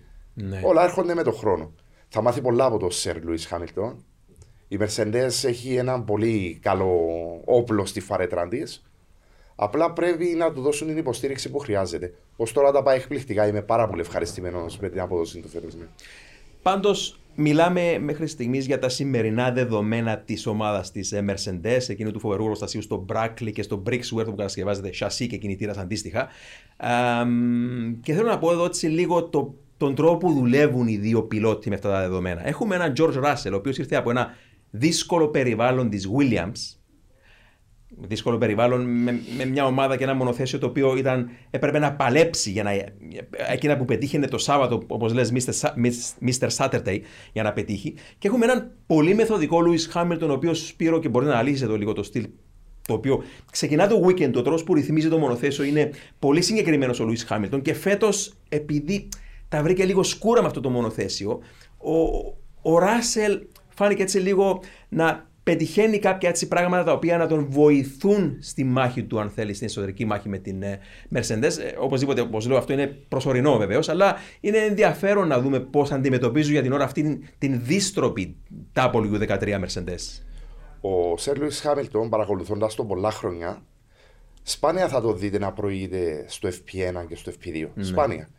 Ο λόγος είναι δεν πιέζει υπερβολικά το μονοθέσιο, προσπαθεί να έβρει το ιδανικό στήσιμο για το Σάββατο Ακόμα και κάποιες φορές το Σάββατο δεν τον έβλεπες. Όταν εμέσω ουρανούσαν οι μεσέντες, δεν τον έβλεπες. Μπορεί να, παραδείγματος χάρη, ένα παράδειγμα, είχε μια τεράστια διάφορα πέρσι στην Ολλανδία από τον Max Verstappen στο FP3. Της τάξης του μισού δευτερολέπτου. Αυτό ήταν σταθερό και στο FP1 και στο FP2 και στο FP3. Και πας στο qualifying ήταν 50 χιλιοστά. Δηλαδή ο τρόπος που που ε, ασχολείται με το στήσιμο, δεν το πιέζει εξ αρχής. Φέτος όμως τα πράγματα δείχνουν διαφορετικά. Φαίνεται ότι δεν βρίσκει το ιδανικό στήσιμο. Το ιδανικό στο στυλ του, διότι ο Χάμιλτον αρέσκεται στο υποστροφικο Είναι υπερστροφική η W13. Μετα... Αυτό το δυσκολεύει, ναι. ναι ε, παίζει ρόλο το porpoising, ναι. Ε, ναι. δεν του δίνει την, την απαραίτητη αυτοπεποίθηση για να το πιέσει. Ναι. Ε, Μάρια, κάτι πάνω σε αυτό να προσθέσεις; Ναι, απλά εγώ σκέφτομαι το ενδεχόμενο ότι οι Mercedes είναι αρκετά έξυπνη ομάδα. Γνωρίζουν πάρα πολύ καλά το πρόβλημα, το porpoising που έχουν. Εννοείται πως γνωρίζουν ότι είναι μια ε, μεγάλη διαδικασία για να βρουν πού είναι σχεδιαστικά ε, υπάρχει λάθος με το μονοθέσιο που πρέπει να πάνε ε, σε βάθος από βασικές αρχές του μονοθέσιου για να καταλάβουν ότι έχει πάει λάθος. Ε, ναι, κάποιοι λένε ότι λίγο παράξενο ο Λουί Χάμιλτον με 7 πρωταθλήματα να είναι πιο αργός από έναν George Russell που έχει μόνο 2-3 χρόνια εμπειρία στη Φόρμουλα 1. Αλλά όμως υπάρχει το ενδεχόμενο η ομάδα να ακολουθά δύο διαφορετικέ στρατηγικές με τους πιλότους. Άρα το setup του μονοθεσίου του Χάμιλτον είναι πολύ διαφορετικό από το setup ε, του Russell. Σε έτσι περίπτωση που μια ομάδα προσπαθεί να, να βρει το λάθος, δεν μπορεί να έχει προτίμηση σε ένα από τους δύο οδηγούς. Άρα δουλεύουν και οι δύο για την ομάδα. Άρα, εγώ πιστεύω τον δεχόμενο απλά να έχουν δύο διαφορετικά μονοθέσια. Άρα, βλέπουμε δύο διαφορετικές Mercedes να τρέχουν. Αλλά επίσης κάτι πολύ σημαντικό είναι ότι λέμε ότι είναι τρεις αγώνες. Εγώ βλέπω ότι είναι δύο αγώνες. Γιατί οι πρώτοι δύο αγώνες ήταν το ίδιο μονοθέσιο με την ίδια εξέλιξη. Άρα, το ότι έχουμε δει ε, στον πρώτο αγώνα το βλέπουμε και στο ίδιο αγώνα το ίδιο μονοθέσιο. Άρα, μέχρι τώρα έχουμε δει μόνο μία εξέλιξη ε, μονοθεσίου όπου ε, κάποια λάθη που έχουν γίνει στον Μπαχρέν τα έχουν μεταφέρει και στο δεύτερο αγώνα. Γι' αυτό έχει γίνει. Ε, έχει πάρει τόση μεγάλη διάσταση ε, το πρόβλημα με, με τη Mercedes. Ναι. Πολύ καλή παρατήρηση, Μάρη, και από την εμπειρία σου ως ε, τεχνικός ε, ως engineer στην ε, McLaren ε, με αυτά που μας ε, λες, αλλά έτσι μιλώντας λίγο έτσι για το porpoising και λίγο για το original φαινόμενο, πώς δημιουργήθηκε να πούμε έτσι και λίγο να στραφούμε λίγο πίσω έτσι, σε θέματα α, ιστορίας, α, να πούμε εδώ ότι α, τέλη του 70 όταν είχαμε τα πρώτα ground effects, τότε είχαμε φούστες κάτω από το πάτωμα του αυτοκινήτου που σφράγιζαν το, το μονοθέσιο. Και είχαμε δύο διαφορετικές σχολές, η σχολή του Colin Chapman της Lotus και η σχολή αν θέλετε του Gordon Murray της ε, Brabham η οποία τότε ανήκει στον ε, Bernie Ecclestone. Και η, η λύση του Colin Chapman ήταν ε, ένα μονοθέσιο το οποίο να παράγει κατώθηση και να είναι εξαρτώμενο από την ταχύτητα με την οποία έμπαινε το μονοθέσιο στις στροφές και κολούσε Όσο πιο γρήγορα κινόταν πάνω στην στροφή, τόσο παραπάνω κατώθηση κολούσε στο έδαφος. Ο Γκόρτον Μάρεϊ, τετραπέρατος κι αυτός, ήταν μαθητής, αν θέλετε, του, ήταν, ε, του Chapman, ήταν ήρωας στο Chapman. Ε, Νοτιοαφρικανό ο, ο, ο Γκόρτον Μάρεϊ, Βρετανός βεβαίω ο Chapman, της Λότους, ο Θρύλος. Επινόησε τον ανεμιστήρα στην ουρά. Μιλάμε για το 1978 και την θρελική Brabham BT46.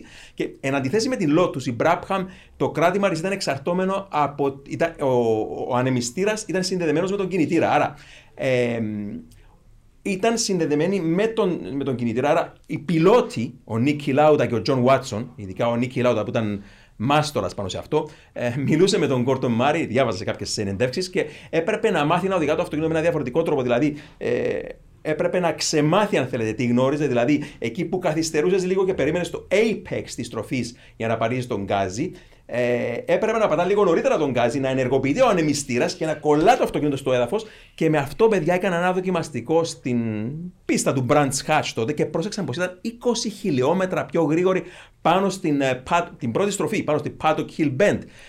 Α, και μετά, ωραία, 20 χιλιόμετρα πιο γρήγορα από τον ανταγωνισμό πάνω σε μια στροφή μόνο. Και μετά σκέφτηκε ο Νίκη Λάου, τα καλά τώρα, τα κράσπεδα εκείνη την εποχή, πολύ ψηλά. Αν ανέβω πάνω σε ένα κράσπεδο και χτυπήσω και σπάσω μια από τις φούστες, ξαφνικά, όπως στρίβω με 20 χιλιόμετρα πιο γρήγορα πάνω στη στροφή, θα χαθεί το κράτημα και θα χαθεί και μια ζωή. Το ανέφερε αυτό βέβαια στον Γκόρτο Μάρι, συμφώνησε μαζί με τον Γκόρτο Μάρι και πήγε και έφερε ένα. Εφάρμοσε μάλιστα αυτό ένα P-dot που μετρά Μάρι τον, την πίεση του αέρα. Mm-hmm. Μετρά την πίεση του αέρα έτσι ώστε να μετρούν την πίεση του αέρα, έτσι ώστε αν χάσει πίεση αέρα από το πάτωμα το μονοθέσιο, ε, να το γνωρίζουν. Και ο πιλότος, ο πιο απλός τρόπος για να το γνωρίζει αυτό ήταν να του βάλουν μια λιχνία στο πιλωτήριο.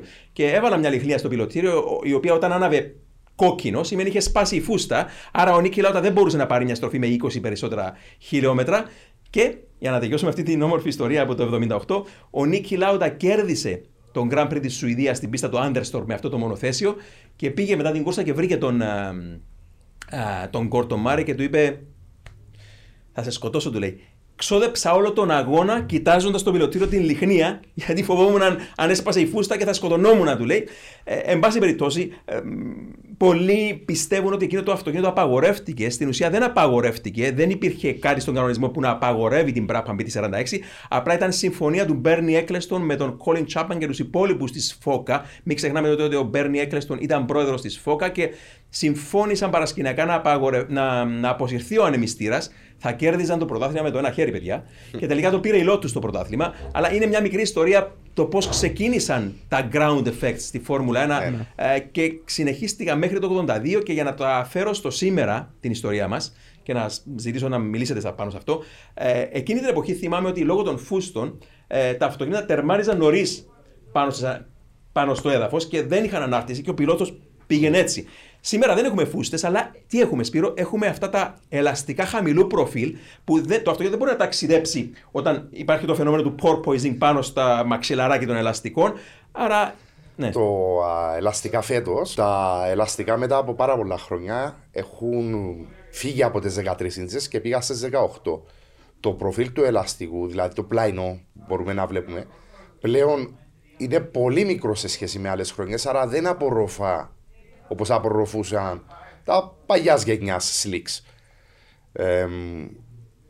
το ένα θέμα είναι αυτό. Το δεύτερο είναι οι αναρτήσεις.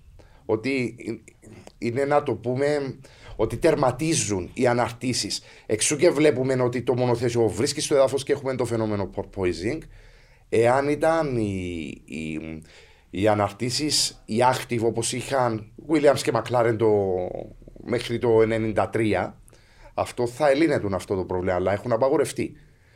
Και είναι μέρος του προβλήματος και αυτό, ανάρτηση και, και ελαστικά. Ήταν προβλήματα που δεν τα περίμεναν οι ομάδες σε τέτοιο βαθμό. Θα λυθούν όμως. Έχουν ικανότατα, ικανότατους τεχνικούς. Θα τα λύσουν. Δεν, δεν υπάρχει αμφιβολία. Σύντομα μάλιστα.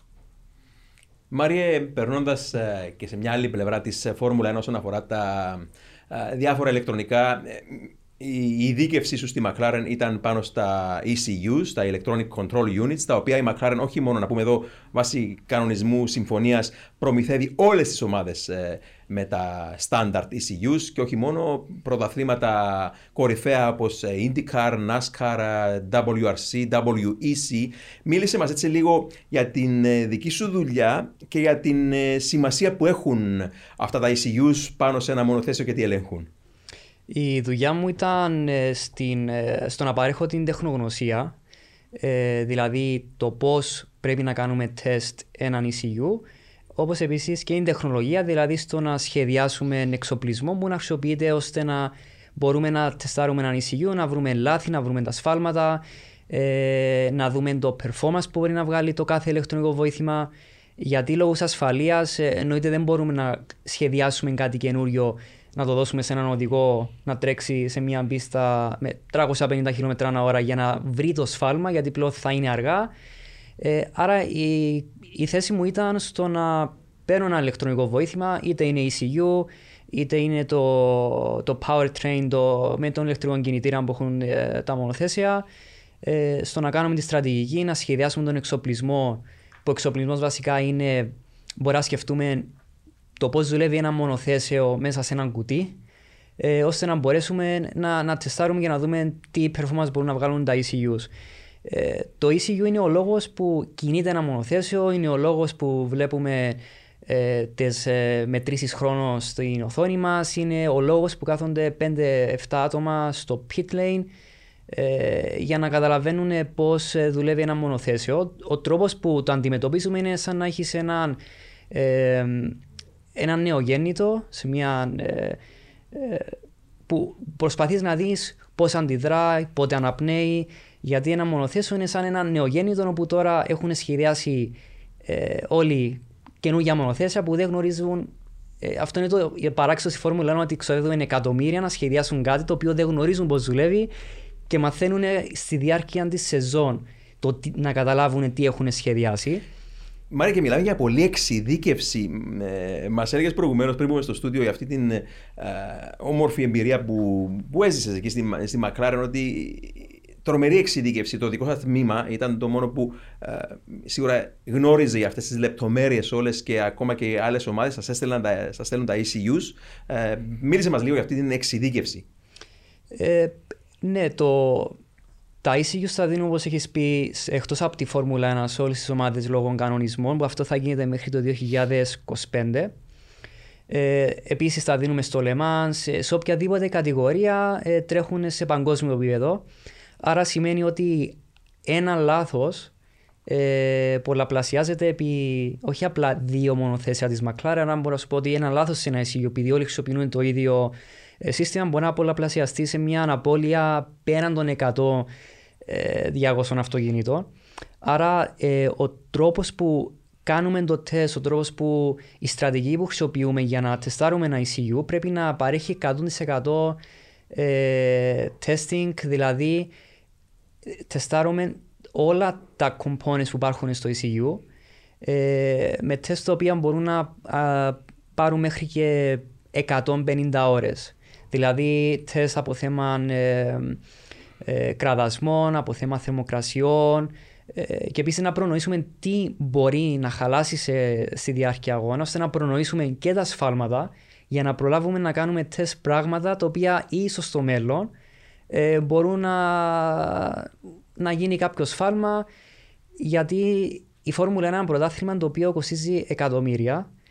Εμείς ως McLaren βλέπαμε όλες τις ομάδες ως πελάτες, αλλά τους βλέπαμε ως πελάτες των εκατοντάδων εκατομμύριων. Άρα θέλεις να τους έχεις όλους ευχαριστημένους, όπου δεν θες ένα σφάλμα δικό σου να κοστίσεις σε μια ομάδα ολόκληρο πρωτάθλημα. Και νομίζω ότι ξεκινήσατε τρομερά θετικά από το. Η χρονιά 14 ήταν. όχι, πιο πίσω. Πότε έγινε στάνταρ το ECU. Ε, το 2000 με, τα, με τους V8 κινητήρες. Με τους V8 κινητήρες, πιο πίσω Ναι. δηλαδή, ναι. Και από ό,τι θυμάμαι καλά δεν είχατε ιδιαίτερα προβλήματα αξιοπιστίας με τα συστήματα και όπως έλεγες και πριν ε, και ο εξοπλισμός στον οποίο επένδυσε η McLaren, με- ακόμα και μετά που θα λήξει η συμφωνία το 2025, νομίζω πως δεν θα επιλέξουν κάποιο ε, λογικά καινούριο προμηθευτή η Φόρμουλα 1, σωστά; Ε, λογικά ναι, επειδή έχουν κάνει μια επένδυση δεκάδων εκατομμυρίων, επειδή η φο- η McLaren έχει μπει στον κόσμο των ECUs από το 1993, με το να σχεδιάζει δικά τους ECUs, όπου είχαν φέρει μια εμπειρία 13-14 χρόνων, εξού και η FIA τους είχε δώσει ε, αυτούς στο να κάνουν τα ECU να τα προμηθεύουν σε όλες τις ομάδες. Πλέον έχουν εξελίξει ένα ECU από το 2006 μέχρι το 2025 θα είναι σχεδόν 20 χρόνια εξέλιξης με δεκάδες εκατομμύρια επένδυση σε εξοπλισμό, ε, στους ε, τεχνικούς που γνωρίζουν καλύτερα από οποιοδήποτε άλλο πώς να σχεδιάσουν, να φτιάξουν ένα ECU όπου κατά την άποψη μου δεν βλέπω η McLaren ποτέ να χάσει ε, αυτό το προβάδισμα που έχει στο να παρέχει τα ECU σε, σε όλες τις ομάδες. Ωραία. Πολύ ωραία. Ε, τώρα, στρεφόμενοι λίγο ξανά στην ε, φετινή δράση και σε έναν άλλο σημαντικό, αν θέλετε, συστατικό στην εξίσωση του θεάματος της σύγχρονης Φόρμουλα 1, είχαμε δει στους πρώτους δύο αγώνες, παιδιά, α, δύο εντυπωσιακές μάχες μεταξύ Leclerc και Verstappen, δύο διαδοχικούς γύρους με μανούβρες και αντιμανούβρες προσπέρασης, λόγω DRS, κυρίως λόγω DRS. Α, στην Αυστραλία δεν είδαμε τόσο. Εντάξει, υπήρχε και αυτή η διαφορά στην απόδοση της Ferrari, αλλά από την άλλη είναι και πίστα η οποία δεν είχε μεγάλες ευθείες για να εκμεταλλευτείς και το, τόσο το DRS. Ε, έγινε και εκείνη η ακύρωση της τέταρτης ζώνης τελικά. Αλλά ε, σχολιάστε έτσι και λίγο ξεκινώντα από το Σπύρο, ε, το DRS πόσο ρόλο παίζει στη σύγχρονη Φόρμουλα 1. Είναι βεβαίως συσκευασμένο το θέαμα με τον DRS γιατί δίνει προβάδισμα στον οδηγό ο οποίος έρχεται πίσω όταν πλησιάσει το άλλο αυτοκίνητο ένα δευτερόλεπτο και κάτω. Όμως είναι αναπόφευκτο στην σύγχρονη φόρμουλα ακόμα και με τους νέους κανονισμούς που επιτρέπουν α, τα ground effects στα νέα μονοθέσια να ακολουθήσει το ένα το άλλο από πιο κοντά στη στροφή. Εν τούτης, ε, δεν μπορεί να πάρει από μόνο το κενό αέρα τόσο εύκολα για να ε, έχουμε τόσα προσπεράσματα. Άρα το DRS ήρθε για να μείνει, Σπύρο; Από ό,τι φαίνεται θα μας μείνει για πολλά χρόνια το DRS. Συμφωνώ ότι είναι συσκευασμένο θέαμα. Δεν είδα μεγάλο μάτι την εισαγωγή του τότε το 2011. Όμως αντιλαμβάνομαι ότι εάν δεν γίνονται προσπεράσματα στη Φόρμουλα 1, δεν θα υπάρχει τηλεθέαση. Ναι. Νομίζω ότι δεν μπορούμε να κρίνουμε τη, τη, τη δική μου εποχή, mm. όπως μου αρέσει συχνά να λέω, δεκαετία του 80-90. Ε, περιμέναμε, βλέπαμε ένα προσπέρασμα κάθε τρεις, κάθε πέντε αγώνες και μέχρι σήμερα συζητάμε γι' αυτό. Αντιλαμβάνομαι ότι όταν στραφούμε σε αυτό, ο κόσμος θα επαναστατήσει. Ε, δεν μπορείς σήμερα να βλέπεις ένα προσπέρασμα κάθε τόσους αγώνες, αλλά ε, ήταν και κάτι διαφορετικό τότε εκείνη η δική μας σχολή και αντίληψη, γιατί έβλεπες όχι μόνο μάχες με τους πιλότους. Ήταν, όπως το είπε ο Μάξ Μόσλι, η αγωνία που δημιουργούσε η αναμονή για το προσπέρασμα ήταν πιο σημαντική από το ίδιο το προσπέρασμα. Αλλά ε, κάτι άλλο που λατρεύαμε εκείνη την εποχή είναι ότι κάθε γύρος, κάθε στροφή, ένας πιλότος από μόνος του πάλευε, πάλευε μόνο και μόνο για να κρατηθεί πάνω στην πίστα. Και μιλάμε για αν πάμε πίσω, επικίνδυνες πίστες. άρα ήταν ένας τρομερός αγώνας. Άρα, άρα απολάμβανες τον πιλότο σε κάθε στροφή που ε, ήταν ένας ακροβάτης που κρατούσε το όχημα πάνω στο χώρο. Προς Θεού να μειώσω τους σημερινούς πιλότους. Απλά εκείνη την εποχή ήταν. ήταν τρώγαμε τα, νύχια, τα, τα νύχια μας γιατί όλοι αυτοί οι, οι, οι ακροβάτες ε, μας έδιναν αυτό το, το θέαμα. Όμως σήμερα δεν μπορείς ξαφνικά να πεις με την ασφάλεια που υπάρχει στις πίστες. Ε, και, και, στα μονοθέσια, και στα μονοθέσια ότι θα αφαιρέσεις το, το DRS για να δεν στραφούμε σε, σε, αυτά. Ε, Μάρια, η δική σου έτσι, γνώμη πάνω σε αυτό; Ε, ναι, το DRS ε, έχει αλλάξει αρκετά την έννοια του προσπεράσματος κατά την άποψή μου. Αυτό που λέω είναι ότι, όπως έχει πει ο Μαξ Μός, λέει ότι η αγωνία του προσπεράσματος αξίζει περισσότερο από το προσπέρασμα. Ε, από τη μέρα που έχουν έρθει τον DRS έχουν γίνει χιλιάδες προσπεράσματα ε, μπορούμε να θυμηθούμε κάποιο προσπέρασμα από όλα αυτά. Εγώ προσωπικά δεν μπορώ να θυμηθώ προσπέρασμα που έχει γίνει mm. πέρσι, ούτε θεαματικό προσπέρασμα που έχει γίνει τα τελευταία χρόνια, αλλά θυμάμαι προσπέρασμα του Μάικλ Σούμαχερ στο Μικαχάκινε στο ΣΠΑ. Ε, προσπέρασμα του Μάικλ Σούμαχερ στον ε, Τζαξ Βίλνεφ. Ε, θυμάμαι στον Dijon το 79 που είναι στο YouTube, μπορούν να το δουν όλοι με το προσπέρασμα που έχει γίνει με τον ε, Jack Villeneuve Παρο- που μάχονταν για τη δεύτερη θέση που ήταν η πρώτη νίκη της Renault με, Gilles τερ- Villeneuve με René Arnoux. Ναι, με Ναι. René Arnoux που ήταν η πρώτη νίκη της Renault αλλά όλοι έβλεπαν απλά την αγωνία αν θα γίνει το προσπέρασμα και η δεύτερη θέση. Είναι αυτό που λέω και συγγνώμη, μια παρέθεση. Και συχνά στους φίλους λέω ότι ε, ενθουσιάζεσαι την Κυριακή που βλέπεις τα Grand Prix τα σημερινά. Ε, όλα αυτά τα προσπεράσματα που γίνονται, νομίζω ότι ε, λαμβάνεις υπόψη τι σημαίνει η DRS και η, η τέχνη που πάει μαζί του, γιατί ότι υπάρχει κάποιο είδους τέχνη. Όμως είναι αυτό που λες Μάριε. Ε, ε, ε, είχα πει πρόσφατα ότι ε, σε ένα χρόνο, λιγότερο, δεν θα, δεν θα σχολιάζει κανείς το προσπέρασμα του Leclerc πάνω στον Verstappen στο Bahrain. Ενώ 1990 ε, 91, στο τούνελ της πίστας του Μοντε Κάρλο, ο, ο Νάιτζελ Μάνσελ, από προηγουμένως να είναι, είχε κάνει έκρηξη ο κινητήρας του ομόσταυλου του στη Williams Renault του Ρικάρδο Πατρέζε. Τότε δεν πήγαν μέσα να διακόψουν, δεν υπήρχε καν safety car να διακόψουν την κούρσα για να καθαρίσουν τα λάδια. Και επί πόσους τελευταίους 30 γύρους έκανε συνέχεια προσπάθεια να περάσει την Ferrari του Αλέν Προστ ο Νάιτζελ Μάνσελ. Και τελικά έκανε την κίνηση αυτοκτονίας πάνω στα λάδια, φρέναρε βγαίνοντας από το σκοτεινό τούνελ απότομα τελευταία στιγμή και με, πάνω στην κόψη του ξηραφιού ρίσκαρε τη ζωή του και μέχρι σήμερα ε, και πολλά άλλα προσπεράσματα που λες, μιλάμε για αυτά τα προσπεράσματα. Είναι διαφορετική φόρμουλα ένα εκείνη τη εποχή. Θα τη θυμόμαστε για πάντα για εκείνους τους λόγους. Όμως ε, είναι αυτό που λέμε. Αν, αν φύγεις όμως το DRS σήμερα και δεις μια Κυριακάτικη κούρσα η οποία να μην έχει καθόλου προσπεράσματα είτε για την ε, πρωτιά είτε για τις πιο πίσω θέσεις, νομίζω ο σημερινός κόσμος όπως παρακολουθεί τη Φόρμουλα 1 δεν θα το καταλάβει καν αυτό. Ε, ναι. Κάτι θετικό που έγινε φέτος που δεν υπήρχε τα προηγούμενα χρόνια, λόγω του ότι απλοποιήθηκε η πτέρυγα μπροστά, ε, έφυγαν διάφορα αεροδυναμικά βοηθήματα όπως τα patchboards και, και κάποια διά, διάφορα άλλα.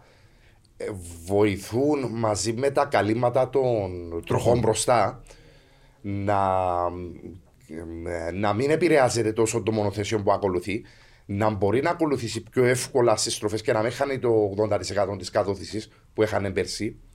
Και να βλέπουμε μάχη τροχό με τροχό σε ένα γύρο να προσπερνά ο ένας, στο άλλο γύρο να το ξαπρο... μπορεί να τον ακολουθήσει. Ήταν αδύνατο να γίνει πριν. Ναι.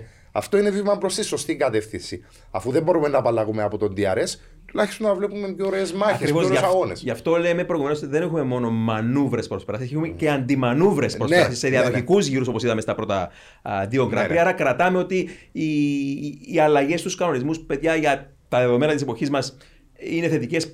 Πώς βλέπετε οτιδήποτε άλλο, Μάρια, με τις φετινές αλλαγές, κάτι το οποίο παρατήρησες και είναι καλό ή κακό να σχολιάσεις; Σίγουρα το καλό είναι ότι μπορούν τα μονοθέσια να ακολουθήσουν ένα μα- αυτοκίνητο μπροστά τους χωρίς να παίρνουν αυτόν τον, ε, Ακάθαρτο τον αέρα. ακάθαρτο αέρα που δεν τους βοηθάει, που έχανα μέχρι και 50% κατώθηση. Ε, μακάρι να είχαμε V10 κινητήρες παρά V6, αλλά λόγω των, ε, των Εμπλεκόμενων κανονισμών... αυτοκινητοβιομηχανιών. Ακριβώς, δεν νομίζω πλέον η Φόρμουλα 1 να πάει πίσω στους ε, V10, ούτε καν V8 κινητήρες. Τους βλέπω να μένουν στους V6, ίσως κάποια φάση να γίνουν και μονόλιτροι κινητήρες. Ναι.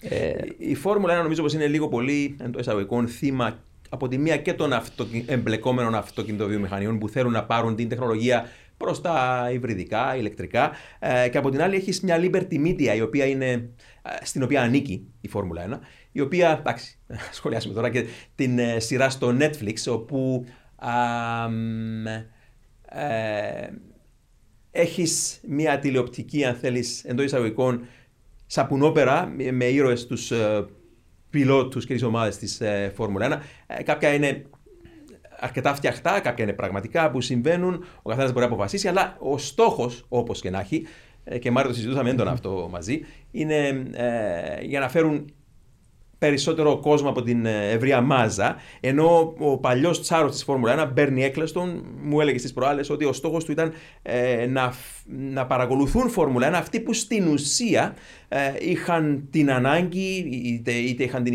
οικονομική άνεση, αλλά τη- τη- το πάθος να πάνε επί τόπου να δουν έναν Grand Prix, οι οι φανατικοί δηλαδή. Και προσωπικά δεν έβλεπα ότι δούλευε κάτι λάθος. Δηλαδή ήταν, ήταν πολύ σωστή η προσέγγιση του Μπέρνι Έκλεστον. Απλά τώρα Ok, okay, έχεις μια σειρά στο Netflix, Drive to Survive, έχεις ένα άθλημα, αλλά ως εδώ κανένα πρόβλημα. Αλλά νιώθω ότι όταν πας να σμίξεις τα δύο, δηλαδή το να βάζεις εκείνο, πάμε λίγο πίσω σε εκείνο που λέγαμε προηγουμένως, να, να βάζεις ζωντανά α, συνομιλία από ασυρμάτου ε, διευθυντή ομάδας με τον Αλυτάρχη, είναι κάτι που βάζεις την σαμπουνόπερα στο ίδιο το άθλημα. αλλά ε, ξεκινώντας πάλι από σένα, Μαρία, πες μας έτσι λίγο για την άποψη σου όσον αφορά και την Liberty Media ε, και λίγο τη σειρά στο, στο, στο Netflix. Η αλήθεια είναι ότι όταν ο Μπέρνι Έκλεστον ήταν στον χώρο της Φόρμουλα 1 υπήρχε μια... Ο κόσμος είχε μια αρνητική εικόνα για αυτό ότι δεν κάνει καλά τη δουλειά του. Γιατί όπως έχεις πει ήταν ενάντια...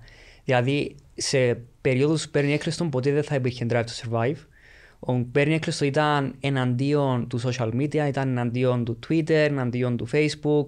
Ε, πιστεύω ότι για να κρατήσεις το κύριο της Φόρμουλα 1 πρέπει να το κρατήσεις όσο πιο μακριά γίνεται από τον σαλόνι, την τηλεόραση, ε, οποιοδήποτε γενικά. Η ιδέα ήταν ότι η Φόρμουλα είναι καθαρά για αυτούς που θα αγοράσουν εισιτήρια αγώνα, να ταξιδέψουν, να οδηγήσουν, να πάνε σε μια πίστα για να δουν τον αγώνα. Η Liberty Media, όπως ήταν αναμενόμενο, είναι μια αμερικάνικη εταιρεία, θέλουν να μπουν στην Αμερική, το οποίο το έχουν καταφέρει. Έχουν πλέον τρεις αγώνες στην Αμερική. Δεν είναι κακό, καλό είναι αυτό.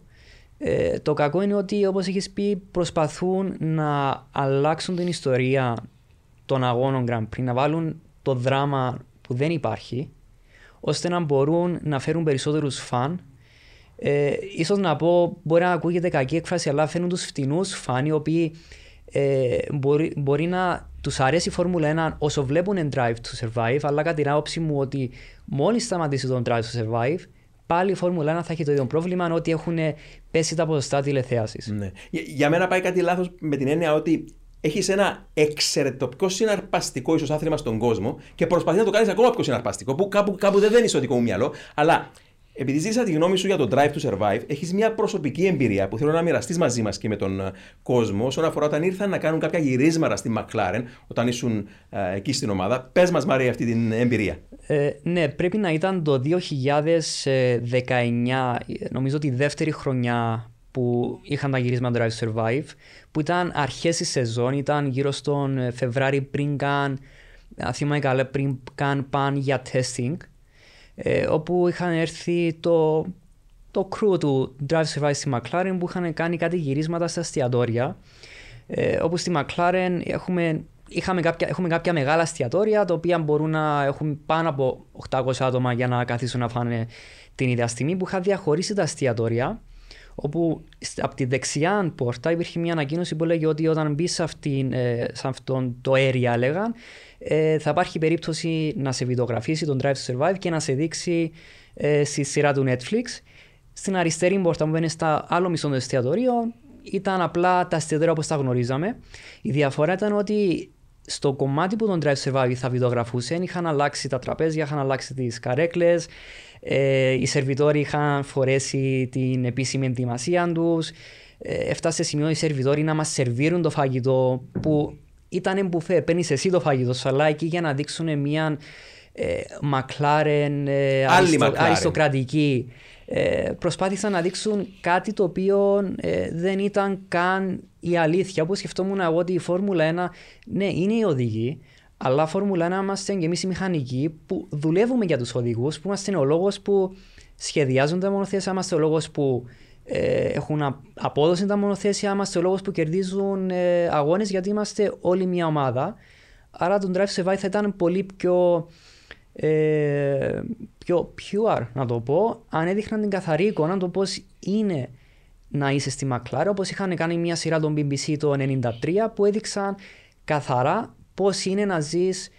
Ε, όπου αυτό δείχνει μια αρνητική εικόνα, όπου κάποιος, αν γνωρίσει κάποιον που δουλεύει στη Μακλάρη, θα νομίζει ότι ε, ζούμε σε μια αριστοκρατία που μας σερβίρουν το φαγητό μας ενώ δεν είναι αλήθεια. Θυμάμαι, είχα πάει στο εργοστάσιο, στην κουζίνα του εργοστασίου της BR Honda τότε και είχα πάει και στη Μινάρτη. Μέρα νύχτα η διαφορά και πραγματικά ήταν συγκλονιστική η διαφορά της εικόνας από το ένα εργοστάσιο στο άλλο. Και ήταν, ήταν εντάξει, το εργοστάσιο της, η κουζίνα του εργοστασίου της BR ε, συναρπαστική, με ενθουσίασε ο τρόπος που εμπνεόντουσαν οι μηχανικοί που καθόντουν εκεί, ε, έβλεπαν έξω εξωτικά πουλιά και φυτά και πράγματα. Ε, και αυτό από μόνο του είναι συναρπαστικό. Δεν χρειάζεται, ρε παιδί μου, να, το, να βάλεις σάλτσες από πάνω για να δείξεις μία McLaren που δεν υπάρχει στον κόσμο για να κάνεις μια καλύτερη McLaren για τον κόσμο που βλέπει Netflix. Όμως, ε, το Drive to Survive στο Netflix. Ε, Όμως, Σπύρο, ε, για να μην μηδενίζουμε τα πάντα, ξέρω ότι το Drive to Survive έχει και τα οπωσδήποτε ε, θετικές σκηνές και πράγματα που μπορεί να αποκομίσεις. Ε, μίλησε μας λίγο και για τη δική σου άποψη. Καταρχήν το, το Drive to Survive πρέπει να το αξιολογήσεις όπως το αρμόζει. Δηλαδή δεν μπορείς να τα πάρεις όλα στα σοβαρά που δείχνει. Υπάρχουν βέβαια και κάποιες αλήθειες αλλά πρέπει να το δεις ως κάτι ναι, ναι, ναι. ευχάριστο. Ναι, ναι. Γενικά οι δραματοποιήσεις δεν μου αρέσουν, υπάρχουν αρκετές και τα παράπονα του Max Verstappen που πλέον δεν τους κάνει καν δηλώσεις. Ε, αυτό λέει πολλά. Ε, η ψεύτικη κόντρα του Carlos Sainz Jr. με τον Λάτο Νόρις, η ψεύτικη κόντρα του Ντάνι Ριτσάρντο με τον Λάτο Νόρις, και πάει λέγοντας. Και, όσο ψάχνεις την ίδια τη Φόρμουλα 1, την ουσία της, φυσικά είναι εύκολο να διηλύσεις όλα αυτά και να πάρεις εκείνο που θέλεις αυτή τη σειρά. Αλλά όταν θέλεις να φέρεις κάποιο νέο αίμα μέσα που δεν γνωρίζει καθόλου την πραγματική yeah. Φόρμουλα 1 και εξαρτάται, αν θέλετε, από μια σειρά όπως το Netflix, ε, του Netflix, το Drive to Survive, για να παρακολουθήσει την, ε, τη Φόρμουλα, τότε ε, εδώ είναι που βάζεις μέσα στο άθλημα ένα, έναν πολύ διαφορετικό οπαδό. και επίσης λείπει η ιστορία. Σου δίνει την εντύπωση ότι η Φόρμουλα 1 ξεκίνησε χθες. Ναι, σωστά. Δηλαδή, ε, η Άστον Μάρτιν, παιδιά, η σημερινή Άστον Μάρτιν, που να το πούμε ευθέως, δηλαδή, ε, ούτε το σασί το αυτοκίνητο είναι Άστον Μάρτιν, ούτε ο κινητήρας είναι Άστον Μάρτιν, είναι απλά το αυτοκόλλητο χορηγός η Άστον Μάρτιν. Και για μένα εξακολουθεί να είναι πόσα, η πέμπτη μετεμψύχωση της Τζόρνταν. Δηλαδή, ναι. η Τζόρνταν ξεκίνησε το 1991 μέχρι το 2004 ήταν εκεί, το 2005 έγινε Midland, το 6 mm-hmm. έγινε Spiker, το 7 Force India, μετά Racing Point. Mm. Νευρίασαν και το Kimi Raikkonen που, ε, ε, που είπε σε κάποια φάση στο Monte Carlo get that, uh, get that uh, Force India out of my way or whatever it's called. Δεν θα πω τι ακριβώς τη λέξη. Και μετά λέω θα το συγχύσουν ακόμα παραπάνω. Γιατί την επόμενη χρονιά άλλαξε πάλι όνομα και έγινε Aston Martin, εντάξει, ευτυχώς που ο Κίμης σταμάτησε τώρα στη φόρμα. γιατί αν αλλάξω ξανά όνομα θα. Εντάξει, το είδω και με τη Sauber που είναι τώρα Alfa Romeo. Ναι, ναι. Ναι, που, που, στην ουσία είναι Sauber. Δηλαδή, είναι Sauber, ε, ναι. μιλούσα με κάποιον, ναι, ο εθνικός ύμνος, αν κερδίσει η ομάδα μου, είχε πει ότι θα παίξει ο Ελβετικός, νομίζω, αν δεν απατώμαι, που για μένα είναι ό,τι πιο σωστό. Δηλαδή, Ε, ό,τι όνομα και αν φέρει η Alpine, για μένα είναι το εργοστάσιο της, του, του Enstone, ό,τι όνομα και αν φέρει, ε, εντάξει, ακόμα και uh, παιδιά και η, η Mercedes, η Red Bull, η, η δομή μιας ομάδας όπως η Red Bull είναι αξιοθαύμαστη. Δεν πρέπει να συγχύζει ο κόσμος, για παράδειγμα, ο απλός κόσμος που λέει Μα τι σχέση έχει μια εταιρεία ποτών ενέργειας με τη Φόρμουλα 1 και Απλά αυτός ε, είναι το όνομα πάνω από, το, από την πύλη του εργοστασίου. Κατά τα άλλα, όλα. Η δομή της ε, Red Bull είναι μια εξαιρετική δομή ομάδα Φόρμουλα που εντάξει, κληρονόμησε την ομάδα του Jackie Stewart, αλλά ε, το 80% των, των τεχνικών είναι Βρετανοί που προπήρχαν εκεί, είναι μάστορες της ε, Φόρμουλα 1, οι ιδιοφυίε, ε, δεν έχουν καθόλου να κάνουν με ποτά ενέργειας. Ε, είναι αυτοί που προπήρχαν εκεί πριν έρθει η Red Bull να αγοράσει. Απλά η διαφορά είναι ότι ο, ο, ο Dietrich Matesic, ο ιδιοκτήτης της ε, Red Bull, ε, με τον διευθυντή του τον Christian Horner, ε, φαντάζομαι ότι σε κάποια φάση πρωτού αποκτήσουν τον Adrian Newey, προσέγγισε τον, τον Matesic, τον, το αφεντικό του, ο Christian Horner, ως πρώην πιλότος racer και του είπε Ξέρεις, ο καλύτερος σχεδιαστής της εποχής μας, αν όχι όλων των εποχών, είναι αυτός ο Adrian Newey. Ναι, πόσα θέλει μια επιταγή. Και βεβαίως μετά ακολούθησε και ο δικός μας ο Πίτερ Προδρόμου και ε, έχτισα μια τρομερή βάση φόρμουλα που μέχρι σήμερα, ε, χωρίς να υπερβάλλω και χωρίς να είμαι, ε, πώς το λέμε, ε, να παίρνω κάποια θέση, ε, λόγω και του Προδρόμου που τώρα είναι πλέον στη Μακλάρεν ε, και του Χρήστου του Χαραλάμπους που είναι στην Red Bull ως life in coordinator, αλλά είναι μια μια καθαρόιμη ομάδα Φόρμουλα 1, ασχέτω του ονόματος. Μπορώ να πω μια ιστορία για τη Red Bull. Ε, Βεβαίως, ναι. Το 2011 ε, αποφάσισα να πάω στο ΣΠΑ. Ήταν η πρώτη μου φορά που ευρεθούμε στο ΣΠΑ. Πήγα για να δω τον αγώνα. Τότε ήταν στα φόρτε της Red Bull. Με Πολ του Σεπαστιαν Φέτερ. Ε, προμηνύεται ένας πολύ καλός αγώνας.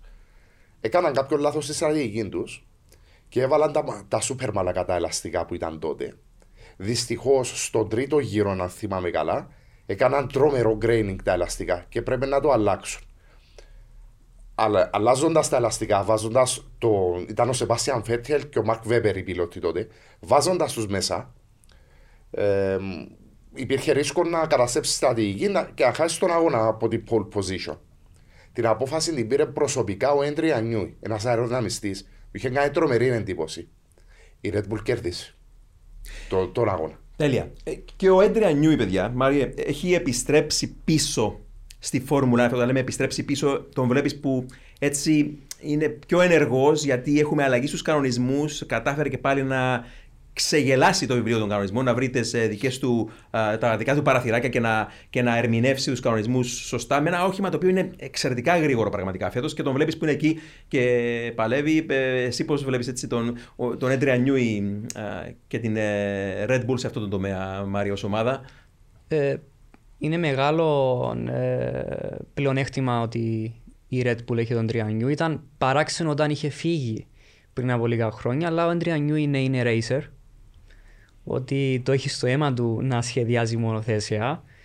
Άρα είναι επίσης καλό και για μας που ακόμη ο Αντριανιού είναι, είναι στη Φόρμουλα 1 που ε, σπάνια υπάρχουν τέτοιοι σχεδιαστέ γιατί αν μπορούμε να, να μετρήσουμε πόσοι σχεδιαστές έχουν αλλάξει ριζικά τη Φόρμουλα 1 δεν είναι περισσότεροι από 3, 4, 5. Μπορούμε να πούμε ε, Κόλι Chapman, μετά σκέφτεσαι κατευθείαν mm. Gordon Murray, σκέφτεσαι κατευθείαν το Έντρια Νιού. Άρα, είναι πολύ. Ναι. Άρα είναι, πρέπει να είμαστε ε, ευτυχισμένοι ως fans που ο Έντρια Νιού είναι πλέον πίσω στη Φόρμουλα 1.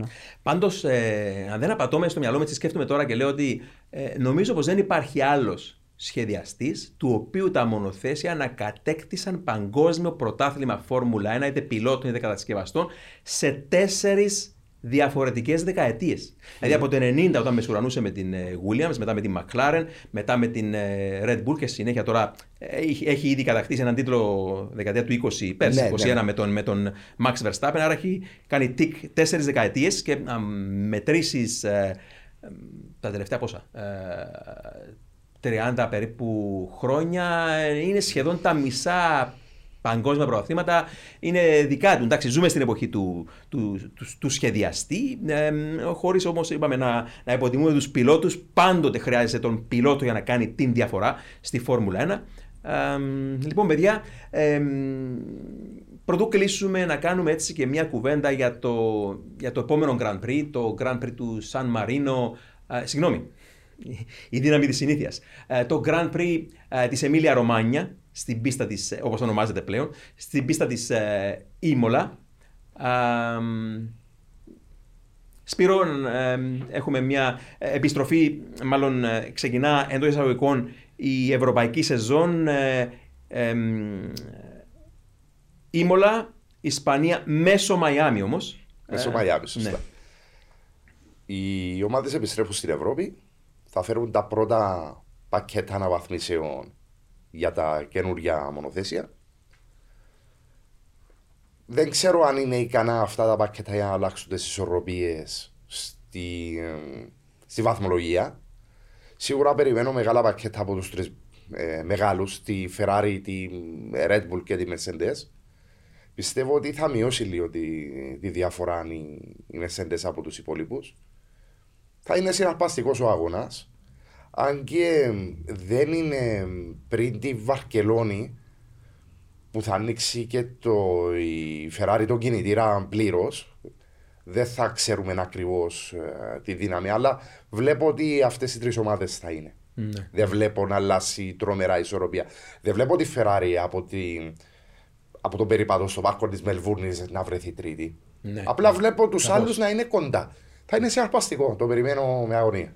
Μαρία Ήμολα, επόμενοι αγώνες, πώς βλέπεις τα πράγματα; Ε, τους δίνουν δύο εβδομάδες μέχρι την Ήμολα, άρα σημαίνει δύο εβδομάδες ε, δουλειά για τους τεχνικούς, για τους, ε, να κατασκευάσουν καινούργια πακέτα. Άρα, ναι, περιμένουμε να δούμε τις ομάδες να έχουν μια ανεξέλιξη. Γιατί όπως είχα πει ότι οι πρώτοι δύο αγώνες είχαν γίνει μεταξύ μία εβδομάδας, άρα το ότι έχουμε δει στου πρώτους δύο αγώνες είναι ό,τι είχαν πάρει μαζί τους όταν είχαν πάει στο, στον Μπαχρέιν. Ε, εννοείται ναι, δεν περιμένω να δούμε τη Ferrari από πρώτη να βρεθεί τρίτη. Η ομάδα όμως που αξίζει να, να δούμε λίγο να αρχίσουμε να βλέπουμε την Παρασκευή το πώς μπορεί να εξελιχθεί το Σαουδικυράκο είναι η McLaren για το λόγο ότι ε, έχουμε δει ότι μπορεί να αντιλαμβάνει τα προβλήματα της γρήγορα γιατί είχαν πάει στους πρώτους αγώνες με ένα πρόβλημα υπεθέρμανσης των, ε, των προστινών ε, Φρένων. φρένων, το οποίο το έχουν λύσει στην Αυστραλία με μια πέμπτη έκτη θέση. Ε, άρα είναι ερωτηματικό η McLaren αν όντως έχουν κάνει ένα γρήγορο μονοθέσιο που αυτό θα αρχίσει να φαίνεται τώρα που θα πάνε στην Ευρώπη που θα έχουν χρόνο ε, να φέρουν κάποια πακέτα. Μάρια, είχαν πει ότι είχαν βρει προσωρινά μια λύση συμβιβασμού με τα φρένα.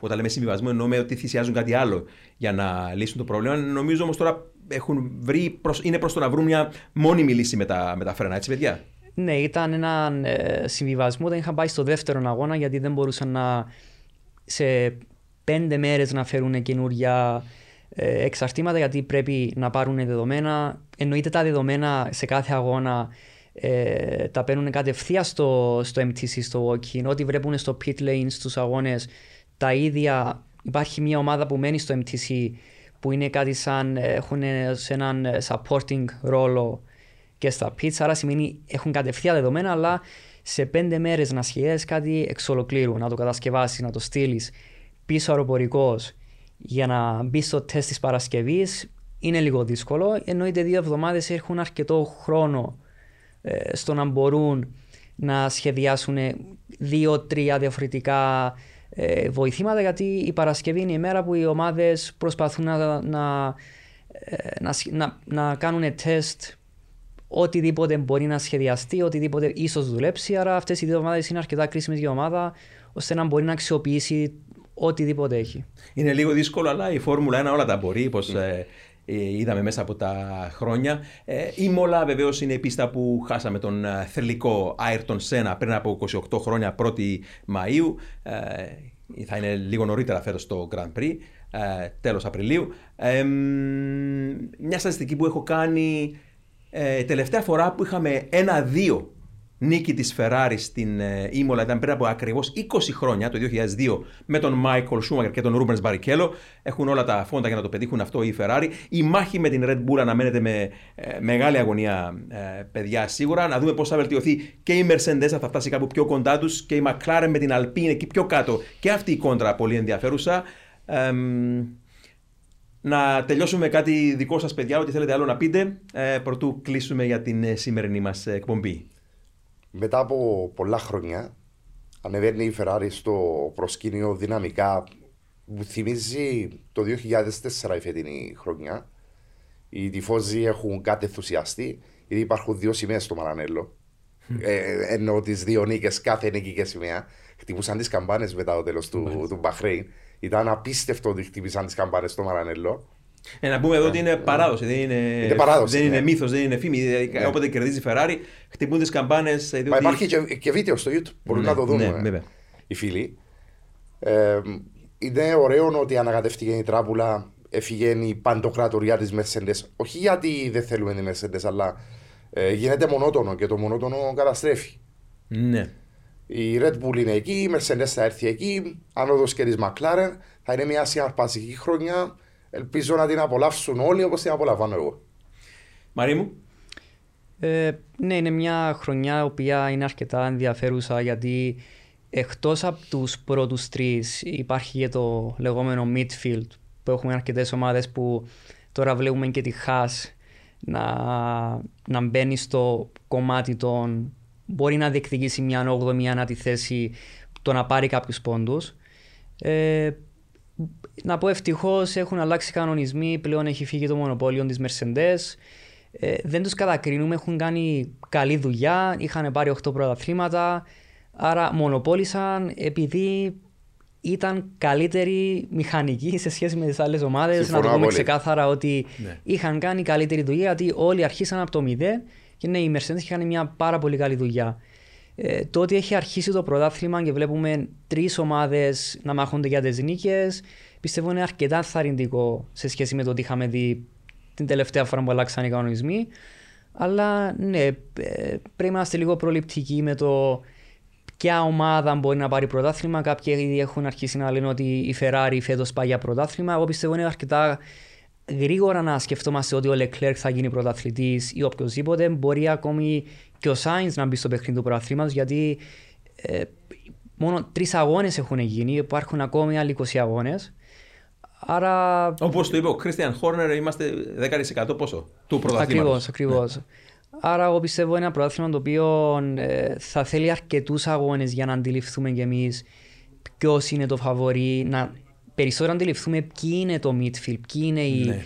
ακόμη και ποιος είναι ο best of the rest, ε, δηλαδή η τέταρτη θέση. Ε, πιστεύω ότι θα πάρει αρκετούς αγώνες, ίσως μέχρι το καλοκαιρινή σεζόν για να ξεκαθαρίσει το, το, το πρωτάθλημα.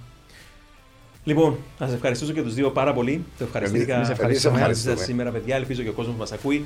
Λοιπόν, αυτά είχαμε για εσά σήμερα, φίλες και φίλοι, ε, από τον κόσμο της Φόρμουλα 1 και το Speed Zone Podcast. Ε, μέχρι το επόμενο επεισόδιο. Γεια χαρά.